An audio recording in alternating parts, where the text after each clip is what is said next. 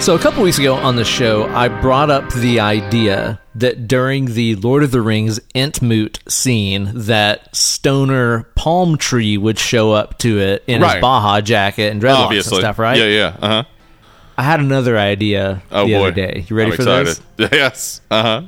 I just imagine halfway through the Entmoot, crashing through the forest there, showing up late to the meeting, being like really upset and emotional about the entire thing, is the super emo Weeping Willow. I knew it. I knew it was coming. The weeping willow with its hair down in front of its eyes. exactly, dude. Yeah, yeah. Like s- straight up, it's like those those branches, those leaves just coming down halfway across the face. I think that Ent shows up and it's like, yeah. "Where are you?" He's all like, "I see you're having to entmoot without me," and they're like, "W- "We called for you," and he's like, "Oh, really? I didn't hear it." Oh. Do you oh. even want to hear my opinion? You guys don't even want me to be here.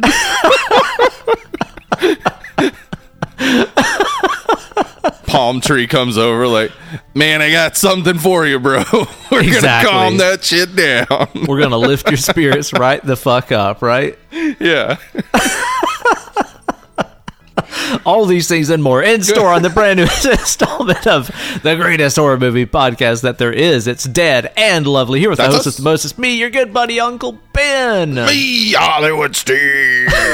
We're here today to be talking about kind of an offbeat horror romantic comedy. Uh, Yeah.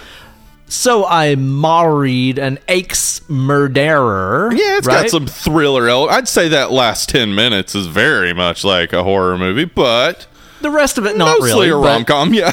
yeah, and this is this is by request, isn't it? Yeah, Emily, uh, her birthday is, is this Your week. wife. Um, in fact, it, it will have been the day before this comes out. So, uh, happy birthday, Em.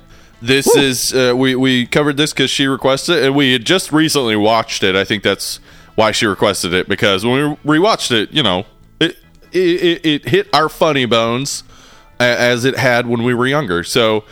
This, this is a movie we both have history with, though uh, no spoilers for the later part. I have some notes, a few Yeah. notes, a lot yeah, of notes. I get Yeah. that. I get that. if you want to get straight onto those notes, there's a timestamp for you in the podcast description.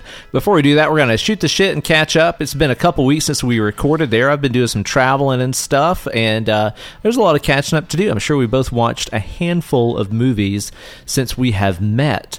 So we'll be doing some catching up and shooting the shit and all that jazz. But yeah, if you want to get straight on to should I watch this movie or not, use that timestamp. Buffoon. Yeah, that's right. Wow. I called you a buffoon. Fucking nailed him with a buffoon. One star review. Called Host me called me a buffoon. buffoon. they don't know me. They don't know me. Then they log off from that, and then they go on to like a, a, a glass onion thing, and they're like, "I don't get it. Didn't make any sense." I'm Yeah, not a think so. buffoon, though. In case anyone tells you that. In case the host of the show wanted to know more about me.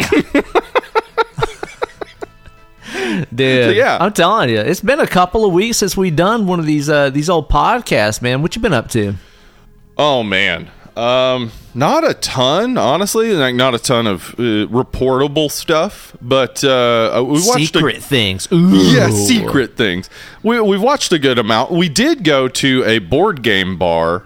Say what? Yeah, yeah, yeah. There, there's a board game bar not too far from us, and um, they it's it's interesting. I, I I was a little skeptical of it, but when we got there, the the lights were up, unlike a bar.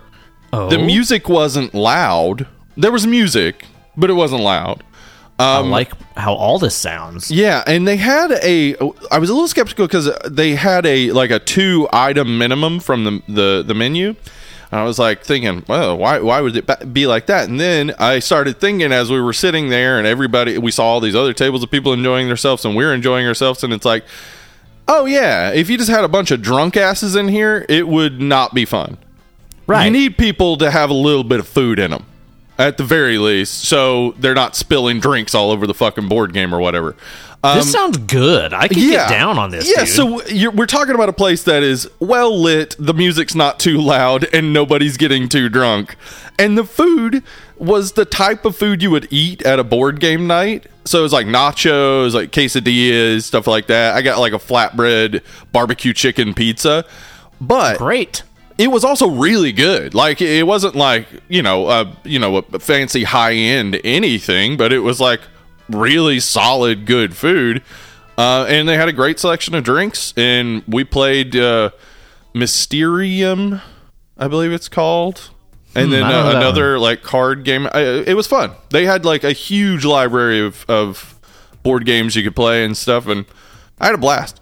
Super fun. Well, damn, that Yeah. sounds pretty fucking ideal, honestly. Yeah, yeah, I, I, I really like not you know not that I hate bars, but the things I tend to dislike about bars are too dark and too loud. so Yeah, same, dude, same. that that was a good thing to have to deal with.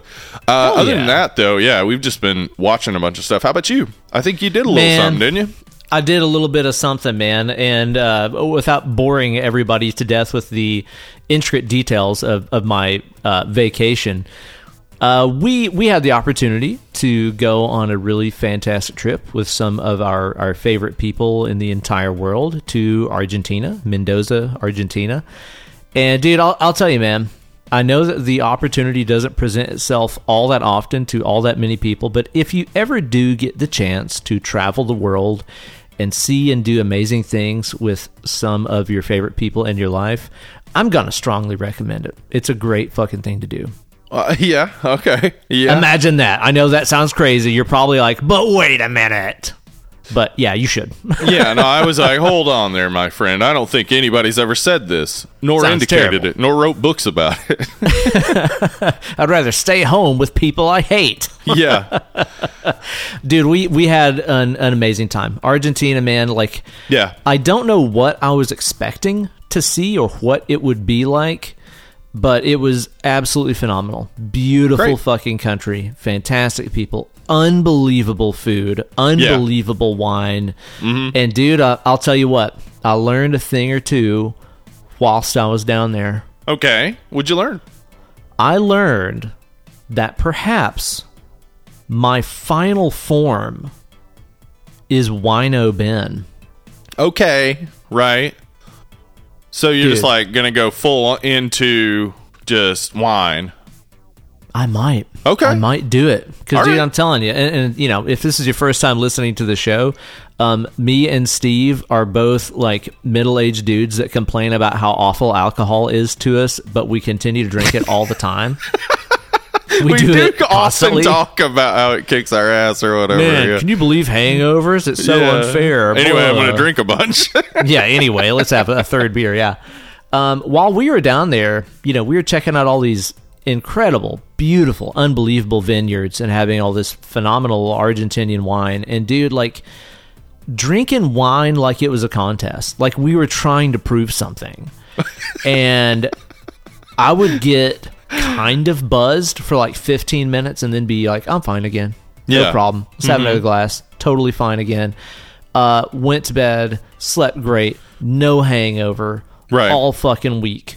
That's awesome. Unbelievable. so wine drunk hits different. You're saying? Yeah, Uh-huh. it hits different, dude. It Yeah. gets really good to me, and also too, you know, just getting to check out wines from different areas that are grown in that regional dirt and stuff. It's like, I mean, legitimately, shit down there does not taste like stuff that you get from you know liquor stores and everything here in the states. It's Yeah. completely fucking different. I mean, you can get you can get wines from there here, but yeah, you're you're mostly not uh, getting a ton of Argentinians or Chilean wines up here. No, Yeah. they're they're totally different, and it's neat too because really, whenever you have you know wine that was growing from grapes that are ten minutes away from the table that you're sitting there drinking the wine at, it's like Yeah. you're literally tasting what that part of the world tastes like. That's Right. fucking rad. It's really It cool, is, man. It is cool. Yeah. So I'm thinking, I'm thinking, Wino Ben might be that might be my final form, dude.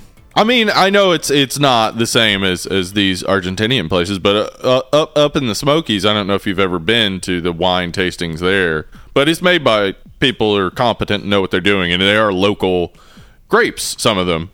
Yeah, There's there's actually a whole wine tour you can do up there. We went to one place that made their own Concord grape wine. I imagine it was sweet, right? It's so sweet. It's, it tastes. Oh man, it's great. What are you talking about? It tastes like Welch's grape juice, and it's fucking amazing. Which is delicious. Let's be real. yeah, it's delicious. It's so good. I mean, obviously, yes, you're right. If you drink a bunch of it, you're gonna be so you're gonna feel like shit the next day. But it was so good. Uh, yeah, you, you could do some some wine touring in, in your own area as well. Like there, I mean, fuck. There's also, of course, whiskey tours in Kentucky. I mean, we're we live in a great time where like because like you can just go to a brewery and like have their beer. I, I, I don't remember that being a thing all through the 90s and early 2000s right. like it is now a very much a thing. So like what you're experiencing is like how awesome argentinian wine and vineyards are and stuff. And it's like you, you can do that like so many places. I mean california napa valley etc like you could go through all sorts of great places and do that and that's awesome like you should do that you should become Totally. that wine guy who Yep. just do because like man that sounds like fun It was a good time, and it treated me fucking great, man. We had some insane meals because Argentinian beef is ridiculous, and Yeah. I, Mm-hmm. you know we also had the most fucking metal of meals. This is a horror podcast after all, so we got to talk about the most Oh, fucking no. metal shit. did you Dude, kill a cow Well, no, but we um we participated in the Feast of Siete Fuegos by internationally acclaimed chef Francis Mallmann. Now, maybe you don't know that by name, but you've probably seen this on like Anthony Bourdain and shit. Uh, Francis Mallmann is the chef that like has mastered the seven ways to cook with fire, and he does these special meals that demonstrate those techniques. And it's like it's the Hellraiser shit where it's like, oh, it's this fucking splayed out crucified lamb sitting five feet away from a huge fire. Do you know what I'm talking about? no Oh, dude, it's metal as shit. I'll send Ah. you pictures. You'll look at it and be like, man, this is fucking. We have such meals to feed you, shit. You know, Ah, jesus it's badass, dude. It's Okay. really. It's fucking awesome, man. Uh, and so it was an adventurous meal. It's like all these different ways, yeah, to cook animals over fire, and uh, it was fantastic. I also encountered Steve a a food foe. I fought for my life Mm-hmm. at the dinner table and remained composed. Yeah. And I, I, I'm so proud of myself because we found ourselves sitting across the table from these uh, these people from the Netherlands that were there traveling, and they were wonderful older people. Had so much cool stories and shit to tell. And uh, the waiter brought the wife like this. It's like, oh, here's a special little side plate just for you, right? Mm-hmm. And uh, I was like, hey, well, what is that there? What's going on? And she's like, "Well, I grew up in Argentina, and this Argentina, Argentina, Uh-huh. and this is like a special, you know, delicacy if you ask for it." And I was like, "What's going on?" She's like, "These are lamb kidneys. Would you like to try some?" right And I'm very Okay. spontaneous on vacation. I just, I just do stuff I don't usually do. just grabbed home. it and fucking chomped in I, I did, yeah Steve. It was. Man, it was it, it was rough. I was fighting for my life, boy. I don't even. Here's the thing, Steve. I don't like lamb. Like I'm Right. like lamb is, is Yeah. typically too gamey and too mm-hmm. just like funky tasting for me anyway. I usually don't do organ meat of any kind because of the same reasons. And I was like, yeah, whatever. Fucking, fucking ate, ate like half a kidney. I didn't want to seem rude or anything, dude. Oh my god, I was. Uh, Here's the thing. yeah My wife raw feeds our dogs. i'm so aware yeah yeah, it's like once every six weeks. It's like our our you know living room is a butcher shop full Right. of every kind of awful. Uh, that's O F F A L and Right. awful, awful, uh, known to man. It's like I'm sitting here trying to scarf down this fucking mealy ass, unseasoned, dry lamb kidney, and I'm like, oh god, it smells like the living room on food prep day. Oh my god, oh my god, this is dog food. This is dog food. This is dog food. This is dog food. I was like, maybe I can just wash it down. And I'm like, oh, let's try it with the wine. so I had a sip of this wine, and it's like it just spread it all over my mouth, dude. It was just, it was just hanging out. It did not help. That But I made it, Steve. I fucking, I fucking did it. I, I powered it down. I swallowed it. I did the thing. And Make then she looked at you boy. and was like, "I can't believe you fucking did that. That's weird. that was a that was a joke, dude. Nobody Like, would eat that shit. It's so mealy and gross." he brought me this so I could give it to my dog back in the room. You fucking maniac! Americans are stupid. Boy, it was it was hard, dude. you got It Argentinian fucking- tricked. Yeah, I did. I got Argentinian punked by by a Dutch woman. Yeah. Um, otherwise, everything was fucking phenomenal. It was amazing. It was beautiful. Yeah, I bet. Uh, I, I loved it. If there's any Argentinians listening, I, I fucking loved your country. I am so excited to go back um, Mm-hmm. one day. I hope it was an amazing time, man. So, in between all the incredible food and wine and stuff, dude, I did another first because again, I, I Oh, go boy. hard. You ready for this? Mm-hmm. I also discovered my next true form. oh, what it is? Tio Ben El Gaucho.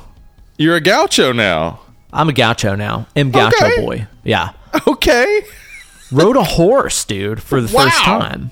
Horse Okay. riding, Ben.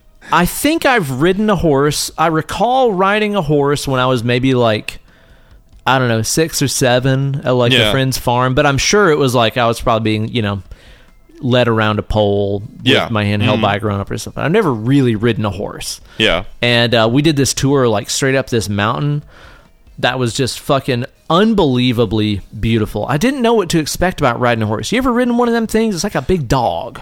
It is. I've ridden a horse and I've ridden a donkey as well. Yeah, the burro. Yeah, yeah. Um, I remember uh, riding the the donkey being um, more interesting to me because I Hmm. like donkeys. I like Mm-hmm. riding a horse. I yeah, I, I enjoyed it. It was fun. But like riding the donkey as as a kid, I was like so excited because donkeys are adorable. I get So it, man. anyway, back to the horse riding. it was beautiful. We rode, you know, just like straight up this little mountain face here to this beautiful vista. And while I was riding on that thing, I had all kinds of interesting observations Oh, for I'm myself. Okay. that amused myself. Primary of which being like, man, horses are just acoustic cars. I guess that's true. Yeah. I guess they are. I guess they're acoustic cars. Unplugged, dude. Unplugged entirely. just running on grass. How about that? Just like an acoustic guitar.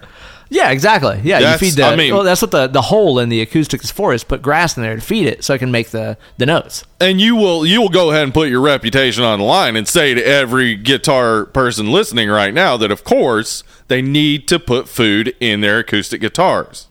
Yeah, yeah. Otherwise, Other- how do you expect it to make the notes? Yeah, it's going to stop making the notes. Yeah, that yeah. straight from Ben Eller's mouth. Yeah, you know how it goes. So acoustic cars. yep, that's what horses are. It was amazing. Uh, it was. It, was a great time, dude. Yeah. It was so fucking fun. That's I started reading a uh, a book called Atomic Habits. Have you seen this book? Nope. What it is? man so far so good i'm about 100 pages into it because um, as as my wife and pe anybody who knows me knows um, here for the past i don't know 100 years i've been like my life is so disorganized and i never have time to do the things i want i'm dissatisfied i'm an asshole all the Uh-huh. time right Sure. so this book is about understanding how to make changes in your life and how little things that you change can add up to big things given a long enough time span. Sure. Uh, Atomic Habits. So far, it has been a great read, highly recommended. uh, uh, unless I get to the end and it's like, and then you join Scientology. Maybe, maybe that happens. I don't know. I've not gotten to the end yet. um, but so far, so good. Are, are the habits? Are there seven of them, and are they for highly effective people? Oh, is it like that? Yeah, maybe it is. I'll, I'll let you know when I get there. I've read I've read like a few books like that, including Seven Habits for Highly Effective People. Yeah. and I just see like for me, a lot of the times it's just repackaged for the era. Like it's the Mm. same sort of thing, just repackaged as like. You know, know know what you're about. Know know the things that you want in life, and, and focus on those things. But Mm. be sure to enjoy your free time and and give your family uh, time, etc. Like those, yeah, great. Do that. That's those are good those things. things. Yeah. uh-huh. So far, it's not quite that, but Oh, again, good. I'll, I'll get Okay. more into it and I'll let you know. But yeah, so Cool. far so good. It's been a good thing. I'm glad that that my wife found out for That's me to, awesome. to check out there. Unfortunately, while I was out, Um, I I've I heard the news that one of the all-time greatest guitar players who's ever lived, Jeff Beck, passed away. All right. Mm-hmm. Uh, which I don't know. happened. Yeah, very recently. Yeah. Have you ever listened to to Jeff? Are you familiar? I don't guy? think so.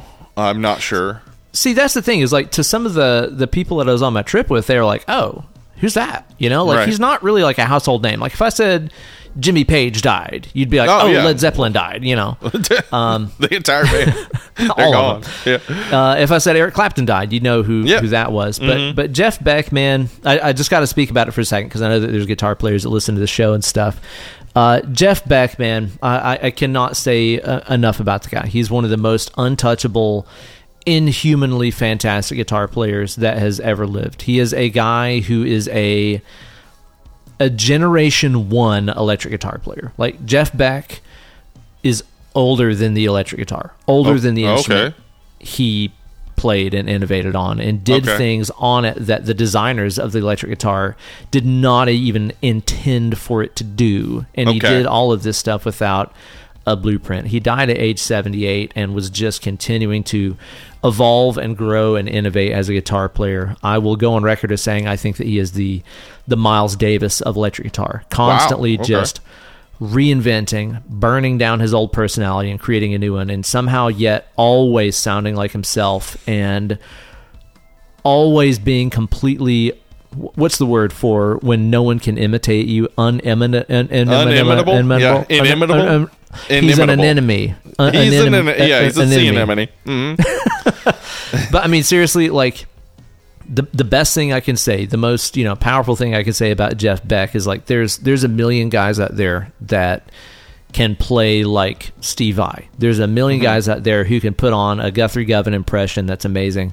Uh, there is not one guitar player on earth I have ever heard that I could say, "Oh, that guy's just a Jeff Beck ripoff." Like, dude, he's he's so untouchable that no one even tries to Wow. copy him. The guy was just unfucking believable. Absolute legend of a player. If you've never listened to Jeff Beck, and, and I'll tell you, I put off listening to Jeff Beck for a long time because I always heard him mentioned in the same breath as Clapton and Hendrix and mm-hmm. A lot of guys that are just like I, I've always been more interested in the guys that were into Clapton and Hendrix and guys like that than Right. the the source players, you know. So I always kind of wrote Jeff Beck off as probably being another boring blues guy um, that my you know that that boomers care about or whatever. Right. Okay. Uh, go listen to Wired. Go listen to Blow by Blow, especially if you're going to do one. Listen to performing this week live at Ronnie Scott's that came out in the 2000s. Unfucking believable. It's the greatest live guitar album that's ever fucking been made. It's unbelievable. Wow. The guy's the guy's touch, the guy's identity on the instrument was just absolutely once in a fucking lifetime and I'm so happy to have been on the earth at the same time as him. Unbelievable fucking legend. Go listen to some Jeff Beck. Uh, Well, hell yeah. miss him already, man. So yeah, That's little, awesome. Little tribute time. Sorry for the music talk, but No, I'm no, not sorry for the music talk. The guy's a fucking legend. Yeah, it definitely. Like, I'm glad. I'm glad because I've heard you talk about Jeff Beck. Uh, Yeah, didn't king. know really anything about him, so definitely I'll go check him out, and everybody else should. And I guess we'll then very much see uh, what we're missing, and that's uh, it's sad. I mean, but you said 78. That's that's a good time Yeah. to go, I guess. 78. Oh, dude, Yeah. right? And the thing about it is too is I went and saw him live um, with ZZ Top in Oh, wow. September with RDM and a couple Oh, right. other I remember friends. this. Uh huh. And I, I I'm so unbelievably glad that I did. And that that's again just another lesson here, y'all. Like if, there's anybody you've been putting off seeing because you think that you'll get another chance to see him again, maybe you won't. like yeah. I, I got Good to see point. Jeff Beck. I got to see fucking Billy Gibbons from ZZ Mm-hmm. Top play. Uh, and then, like a month or two later, I got to watch Joe Satriani, who's one of my favorite Wow. players, who is Okay, yeah. also getting up in his years, man. And it's all kind of been run through my head after you know we lost Eddie Van Halen, where I'm like, Right. fuck, like I put off seeing Van Halen, and now I will never get to. So. Yeah, just keep in mind, man. Even a guy like Jeff Beck, who is a super health conscious, like vegetarian, like you know, guy never really partied all that much and stuff, but just got bacterial meningitis, and that's all that it takes. Yeah, especially Um, at that age. Yeah, it's Yeah, no shit. Yeah. no shit, man. So check out your fucking your, your favorite creators uh, while you can, because I I assure you, like seeing seeing him on a DVD, seeing him on a YouTube video, listening to him on a CD, it ain't nothing like going and fucking being at the zoo when they're feeding the tigers. It's not the fucking same thing. So if you can go and see your heroes while they're still here, I'm so happy and so fortunate to have gotten to see Jeff just, you know, I mean, fuck, on his last tour. Now that I think about it, last Yeah. tour. Fuck. Wow. That just hit me. That's a, wow. Well, I mean, I'm glad you got to see him. That that's Yeah. awesome. Yeah, me too, man. So that was a little bit of a downer, but uh, otherwise, just a, a fucking unbelievable, fantastic trip, man. A, a great reset for me. And um, yeah, you know, honestly, kind of going on with that atomic habits thing. Sorry, I'm just fucking ranting right here. No, no problem. Um, but you know, like the cool thing is, is I've been talking on the podcast recent weeks about how I've just been so frustrated not having enough time to to play guitar for myself and all that jazz, and how I'm just like I need to rearrange something in my life. Uh, being in Argentina for uh, eight days or so is already helped me do that because Yeah? they're two hours ahead time zone wise. Oh, okay. So while we were over there, you know, I was going to bed at what would equate to 11 here, which I've not gone to bed in the PM and I don't fucking know how long. yeah, and I was waking up at 7 a.m. our time, Wow. 8 a.m. our time, which for me, I, again, I know that for most normal people, it's like, oh boy, you're a big boy, big deal. But musician hours, that's kind of crazy, okay? yeah. No, Uh, I I can't do that. Sh- I mean, I am trying to do that shit, and I, I have. In fact, I did wake up at six in the morning the other day, but We're big boys. we're yeah we're. I'm 41 big years boys. old. I'm 38 like, I woke old. up in the morning. Uh, but yeah, no, I mean, that's just not, that's not been my life either. So, like, I, I get it, dude. The fact that what you're saying to me is like blowing my mind. So, Yeah, fucking yeah. keep at it. so since we got back, man, like I have been I've been going to bed a lot earlier. I've been waking up a lot earlier and it's like I played guitar for probably like 4 or 5 hours yesterday, which I don't know the last time I did that. Plus also worked out uh, Wow. and made like home cooked food and watched a movie, like did all this shit and it's like, oh, I'm subtracting that time of night where I'm just, you know, putty on the couch, like not Right. doing anything and adding Yeah. it to the front part of the day. And I've, I've been drinking that sweet berry wine and not waking up hung the fuck over. so I'm actually able to do that. So That's cool. So far, so good, you guys. figured it out. You just need to get a horse now. yeah, I need the cab- the caballo, and and then I'm there. Yeah. So, that's Wino awesome. Ben here to fucking rock it in 2023, man. That's awesome, man. I'm I, I I'm gonna go ahead and support that. I'll, hey, there's a ton of wine up here in Oregon. Ooh, Maybe you come here, huh? maybe I just do that. Get a pull on some of that Oregon wine. Take get you some of that Oregon It sounds wine. less bad when I say it out loud. Come on over here and tug on this Oregon wine. Get you Get your sip. tug on. Slosh around this Oregon Oregon wine. wine. Oh God, No. so gross. no. Uh-uh. Did y'all get to watch on anything while you were down there? We did. I want to hear about what you watched first because I've been talking Okay. way too fucking long. Oh, okay. Yeah, no, I fuck. It's been two weeks since we recorded. so man. That's it. Yeah. Uh, Anna and I went and saw Megan um uh, opening night or night uh, Thursday night that it, it came out. Y'all even episoded about. Yeah, we even mini-soded about it. So go check that out because I, I I don't want to ruin it for anybody, but it's fucking awesome. Megan's awesome. Okay, I've not had time to listen to, Megan. the to the episode yet, and I don't want to spoil it for myself. But Yeah. you're saying, like, do you think it's something that I would enjoy? Yes. If you don't, if you don't, I'm gonna blame you watching the trailer.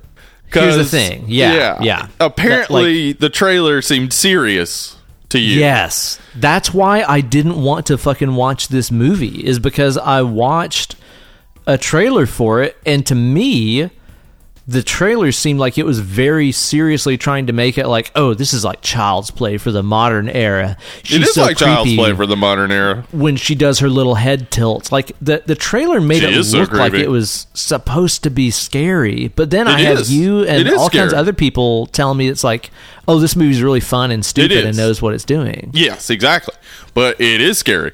It's it tonally. knows what it's doing so Yeah? fucking well and like yeah i i don't i i like it it is it starts out silly. Like it starts out with a insanely silly commercial that i would equate to the tammy craps doll segment of i think you should leave for the people that have seen that. Um it is it is a silly fucking commercial. Uh and then it it has some serious shit. But like it's interesting because like at the heart of it it's about a child dealing with loss. But it is also about a a doll that comes to life. Like it it like knows that it's silly like it's a silly concept. And then also it, it's it's like it's doing humor, but it's also doing serious, but it's also then turning serious stuff into humor. And then it does have very scary moments. Like it has some really good horror moments. I loved it. Like I was I was cackling in the movie theater. Shit. It, it was like seriously insane how much fun I was having. And like it was fun because like uh, Anna and I are sitting there having a great time. We hear like pockets of people laughing their asses off, and then everybody else is just dead quiet. Oh, okay, so it's one of those like you're getting it or you're totally not getting it kind of movies. Kinda, yeah. Or that, I, like, wh- what we thought was because we saw kids going into this movie. We were thinking that these parents had seen this movie coming out and thought it was about like a kid's toy. And they were like, hmm. yeah, we'll go see this. So maybe there were a lot of people sitting there like, wait, what the fuck am I watching? but all the people that came for a horror movie, I, we're having a great time because it is it is like a really fucking solid. I, I think like tonally, I, I don't know what to compare it to, um, but it, it it it was great, and Allison Williams is awesome in it, and um, fucking the the girl who plays Megan is great. I mean Megan is is sometimes a person in a mask, sometimes uh, it's the stunt double in a mask, and then sometimes it is actual like puppeteering and stuff. But like it, it looks great. There's CGI in it, of course, but the movie looks great. But like just a, a real fucking awesome time at the movies. Like there was there were so many moments where I was like, "Holy shit!" Like I was just so happy that stuff was happening. Like just things that they were so perfect. And I, I you know, you may not feel the same when you watch it. I hope so. I a lot of people uh, have been having a similar response to what I've had. So Yeah. I, I, I think you will enjoy it if it, if you get it in the right mood or whatever. Just check it out for sure. I'm intrigued now. Okay. Yeah. All right. I'll give it a watch. And I, I really do hope, like, I, I need it more than anything because Megan is set in Seattle. Who else do we know lives in Seattle? That's right, Gabriel from Malignant. That's right. Yeah. I need a crossover. I need it so bad. Ooh, I definitely right. th- like they, they they definitely need to make a Megan sequel. One hundred percent. I'll be in the theater day one to see a Megan sequel. Well, consider me interested. Yeah. Okay. We've watched a, a, a good bit of other stuff. Um, uh, we watched Austin Powers 2. What's that one called? yeah. Uh, Spy Who Sha- Shagged uh, Me. yeah, yeah, yeah. Yeah, that's it. Yeah. Boy, that Heather Graham. I bet she probably smells really bad. She probably Probably does. like probably like boiled chicken. if I was to guess, probably about like boiled, Bold chicken. Bold chicken. Yeah, no, she, she's a gorgeous, gorgeous woman. Uh, it's funny. What do you think of the movie though? It's funny. It's great. I mean, like it's it's again uh, just like the first one. It's going to have some dated references, some stuff Sure. that Yeah. if you weren't like alive at the time, or if you weren't like politically aware at the time, or paying attention to the news, you might not get some of the jokes. But overall, the jokes are the character or the characters that uh, Mike Myers is playing.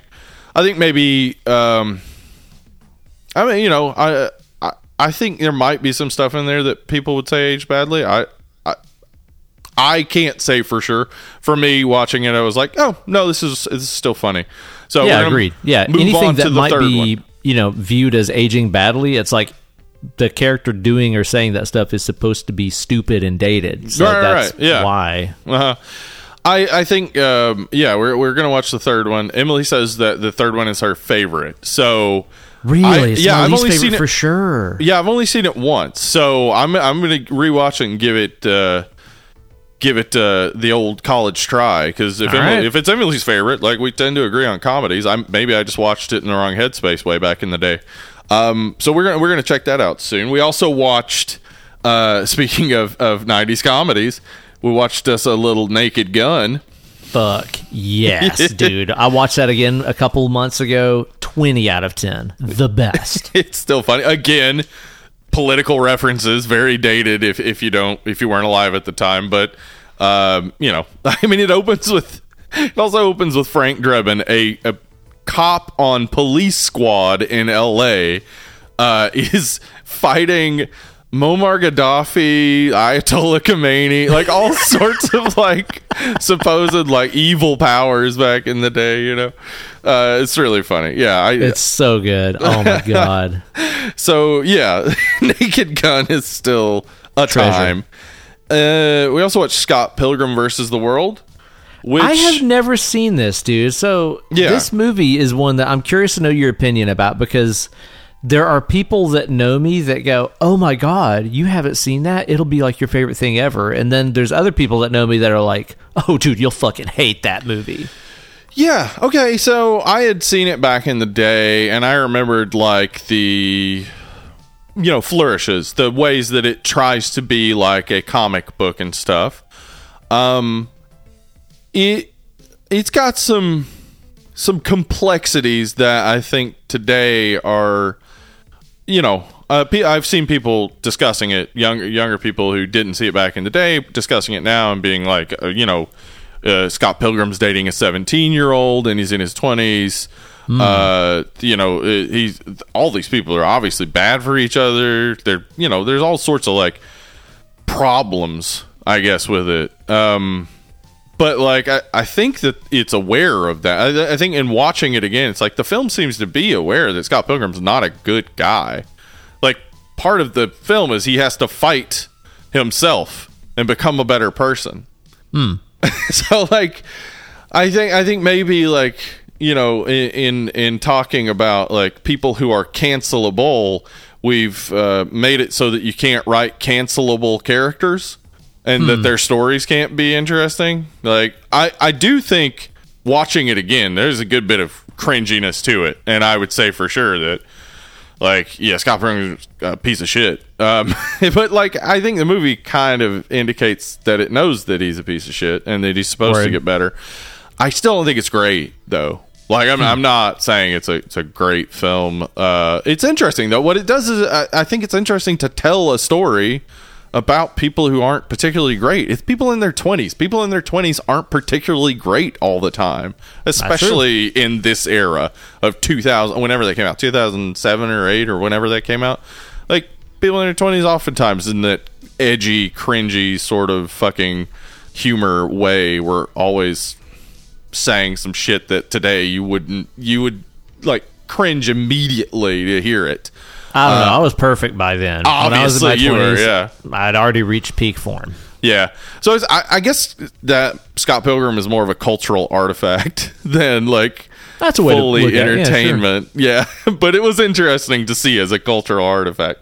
Um, also, we watched uh, the menu, which is a film I know Fuck. you watched. Yeah, dude, we watched that on vacation. Oh Mm-hmm. my god, I loved it. Did you like it? Yeah. Now I am going to call you out here. You did just tell me you went to an exotic location and had a, a celebrity chef make you food, and then you watched the menu. That's part of why we did it, dude. That's straight up part of why we did it. Yeah. What? Yep. It was so and on you all point. sat there watching it and we're like, "Yes." And also, we we ordered really high end room service hamburgers while we watched it. huh. Okay. Yeah, yeah, because it just made sense. Wow. All right. Um, Also, one of the best burgers I've ever had in my entire life. Holy fucking shit! yeah, Oh Argentinian beef. That's that good stuff. Oh uh, yeah, no, it's the menu. I mean, uh, it's uh, very much about consumption and class and, and all those sort of things. And uh, you know, exo- exoticness, all thatness, etc. Uh, and and about you know people who create and people who consume. Consume. I, I don't want to say Yep. too much because it's new. You know. Yep. Same. Yeah. Yeah. But Like- dude, if, if you're a person, I'll put it to you this way: if Yeah. you're a person who has ever worked in any kind of industry where you make things for people, Where- yeah, whether that be specifically, yeah. service, whether you make music, whether you make podcasts or whatever, and you have encountered the the difficult relationships that arise between the the creator and the consumer, Hmm. uh, and how difficult at times that relationship can become. There is something for you in this movie. Um, also, Sure. it's fucking gorgeous, and Anya Taylor Joy is a treasure. She's great, yeah, and so uh, Ralph Fiennes is great, and uh, actually a lot of great performances for sure. Um, lot, yeah, I, I, I think we'll definitely have to talk about it on the show. yes, yeah, yes, I would love to. We'll probably, yeah, probably do that soon. Highly recommend yeah. though. Fucking watch Yeah. it if you haven't. Yeah, definitely do. Yeah, because it, it's got so much going on that like I don't want to get into. But what you what you said for sure, and, and like uh, you know, service industry, and, and also about creatives and um, being disconnected from your your product and all that stuff. All that stuff's in there. So go check it out. It's on HBO Max and, and still at theaters. I think definitely worth watching. Loved it. Yeah, me too. Um, I thought when you when you texted me that, I was like, wait a second. yeah, it you just makes sense. that you watched it. I was like, wait, did they know? did they know? Yep. Yeah, that's funny. Okay. Um, and then we've also been watching uh, Psych. Uh, I don't. I had never seen this show. I like I'd seen it on TVs before because like it's on USA and USA is on it like waiting rooms all the time. Um, Right. but like I never I never like sat down and watched it. Um, but we just started watching it and it's really funny. Um, again, it's from 2006 is when it starts. So there's some some cringy shit in there for sure. Um, and definitely like some uh fashion stuff being like reminders of 2006 fashion that are distasteful to me. Like just some of the stuff we wore in 2006. Uh, actually, even watching it, it's like I I hated that in 2006. Like I Sure, hated the right. shit. Some of the shit you see, like it's hideous. Um, but it, it's a fun show. Uh, really fun, smartly written, and and clearly the the writers tend to uh, know horror movies. Like Oh. not just like the the obvious ones too. Like there was uh, one episode we watched with like a lot of prom night references.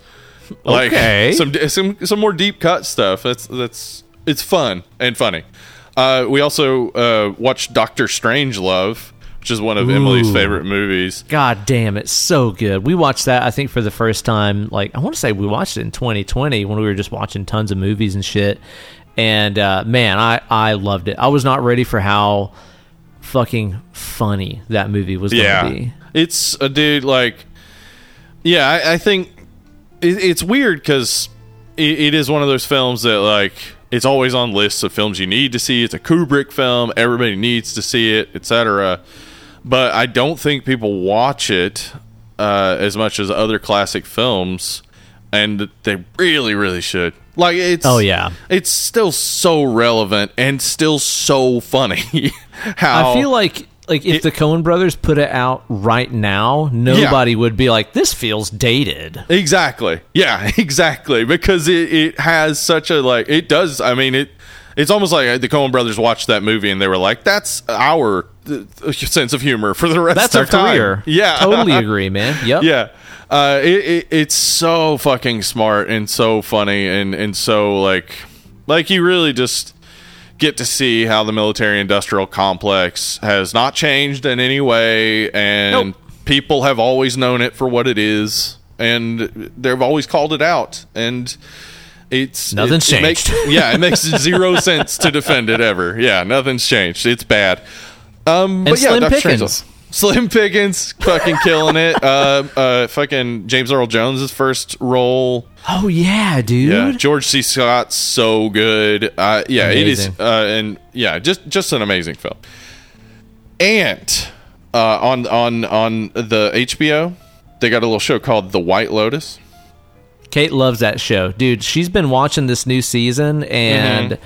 it's usually like at the end of a day where I've been making a video or whatever. Like I'll come back into the living room, she's watching it, and as near as I can tell, mm-hmm. correct me if I'm wrong. Yeah. I don't know anything that this show's about, but from what I can gather, it seems to be about very attractive people having mm-hmm. dinner in fancy restaurants and having gossipy chats.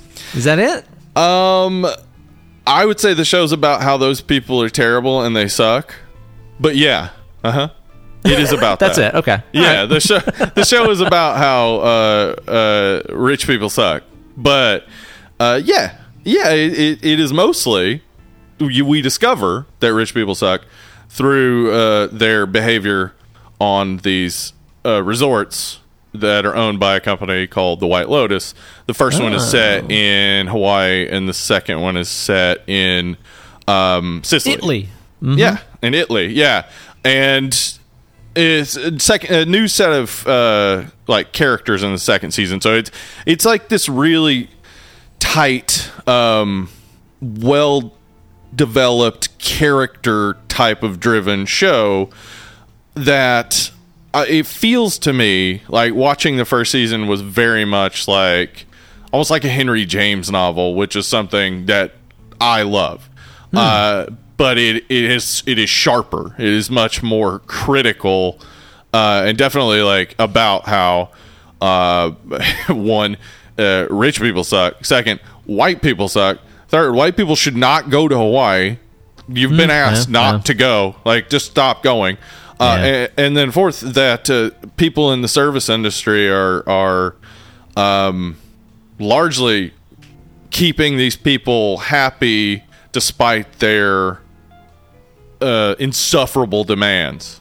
And Kind of I- going back to the menu, yeah. yeah, I I'm I'm just like we've got we've got the menu, we've got this, and we've got uh fucking glass onion. I think have all come out in the past couple of years that are just about how rich people fucking suck. and I love it. I love it. But also White Lotus is like especially second season. Second season I I feel like it's unnecessarily sexy, but in a way that I love. It's very much Right, like yeah, yeah. HBO TV, where HBO like they they tell these great stories, and then it's like also boobs. Yeah. Like, also, remember? everybody's hot. Yeah. so yeah, I, I've uh, I have loved it. Like just been uh, eating it up, and it's like hour long episodes, but I it just zooms by to me. So like I glad to hear Kate's loving it too. Like it is Oh, yeah. such a good show. Yeah, you should definitely check it out. Uh, also on Friday nights because it's been two weeks. Um, we have a little screaming chat where we watch a movie and talk about it on Dick Sword. And Dick sword, yeah. yeah. uh, and on Sundays, we, we, we do the same, but we call it Ice Cream Sunday. Uh, we watched several movies. We watched a movie called Deadly Dreams, which is, guess what?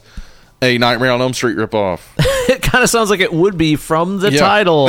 Uh, it was okay, though. It was kind of fine. I kind of didn't have much of a problem with it. Same with uh, another Nightmare on Elm Street uh, ripoff we've watched recently, a Hellmaster, which I would say is like Nightmare on Elm Street and Hellraiser had a baby. I saw your post about Yeah. that on the on the Instagram, and I was like, "Is this a King Diamond movie?" It, yes, it very much has a King Diamond cover. Uh, it, it, you know, both of those I didn't hate. Like it was, it was, uh, you know, because we're watching it in the context of everybody's drinking and talking on Discord and talking shit about a movie. Uh, it, it, you know, we weren't fully appreciating it, though everybody wasn't hating it. Um, I think if if I sat down and watched both of them, I'd just be like, ah, that's all right, that's fine. Um, then we, but I, I felt like I don't know why it's January, kind of the doldrums of of winter might be fun just on Sundays to watch something fun. So we watched The Burbs. oh fuck yeah! You had a good time with that one then. Yeah, we got to cover that show, cover that on the show because like I have I can't so believe we much to haven't. say about that movie. It is so good. We're gonna Over have to. We'll three to hundred episodes. Come on, we gotta do that. Like, let's do that like summer vacation or something this year. Yeah, right? for sure. Yeah, that that does feel like a summer movie. Um, It came with the frame. so good. man, it it has so because like watching it, I've talked about suburban horror before, which is like you know Halloween, Nightmare on Elm Street, all these horror movies that happen in the suburbs, Poltergeist, etc. And and what they kind of say about the suburbs, the Burbs just outright says what it wants to say about the suburbs, and I love it. Like, Yeah. we gotta, yeah, we we'll definitely have to talk about that this summer. Um, and then we also watched Resident Evil, which I thought uh, would be fun, and it was. Uh, even though it's, I I don't like it. It's not a good movie. Uh, it's, a not fun movie. good. Yeah. I want it to be really good. I remember being so stoked whenever it came out because obviously, you know, I, I love the the first two video games, especially growing up when I did. And I was just like, man, this just feels like a really long music video. And then didn't the director do like a ton of music videos? so I was like, well, yeah, I believe so. Yeah, Paul. Uh, Paul it's uh, it's the guy who did um, uh, fucking Event Horizon, right? Paul W. S. Oh, yeah. Anderson, right? yeah, yeah, yeah. Uh-huh. Not Paul Thomas Anderson. Not- yeah, It- it's, yeah. We have we have Paul Anderson at home. Is that yes, one? I did. Yeah. I did make the comment uh, while we were watching it that Paul Thomas Anderson could make a Paul W. S. Anderson film, but not the other way around. Like Huh, Paul Thomas. Anderson could make Event Horizon, and it would be awesome. I bet. Oh yeah. Like he's not a genre guy. He's never. I mean, has he done a genre film? Nothing really. It's all like very much like ugh, films. I don't know how to describe them. Paul Thomas Anderson films. Ah. yeah, Um, that, that's it. Yeah. yeah, but I, I think he could easily step into the role of, of doing a sci-fi film. But Paul W. S. Anderson couldn't even begin to make Boogie Nights. like, It would be a lot kinda. different if he did. Yeah, it'd be It would be. very different. It would what if he did Memento? That would be a lot different. Well, that's a Christopher Nolan film. oh shit, not not Memento. Uh, fucking Magnolia. That's what I Oh, was going for. Magnolia? Magnolia. Paul W. S. Anderson, Magnolia. I assume Milla Jovovich is going to play the the Tom Cruise role. Perfect. Yeah, How many Resident Evil movies are there now? okay. I think he, they're in the original continu- continuity. There are six. I'm not positive, and I think there was a remake, and there was like a Netflix show, Jesus, or it might still be running the Netflix show. Not even sure on that. that's I- a lot, dude. Yeah, I I never was a Resident Evil fan. Not a huge fan of the Resident Evil games because I never liked the controls. They're wonky. Yeah, it Yeah. took some getting used to. Yeah, But I have I've played a good bit of it, and it is interesting. I, I I've never seen more than the first Resident Evil movie, so I kind of want to see the others to see if they ever integrate any of the other weird shit that's in those games. yeah, Because they Yeah, have like I- the dog and the check out, Licker, right. yeah, but they don't have all the other stuff. Uh, Yeah. Maybe one day, man. One day. Maybe we'll get there. Anyway, that's that's uh, it. I think. That's plenty. Huh? That's a lot yeah, of stuff, we're man. like almost an hour into recording. Yeah, Uh, well, we got this uh, uh, amazing intro planned. Just wait till you hear it.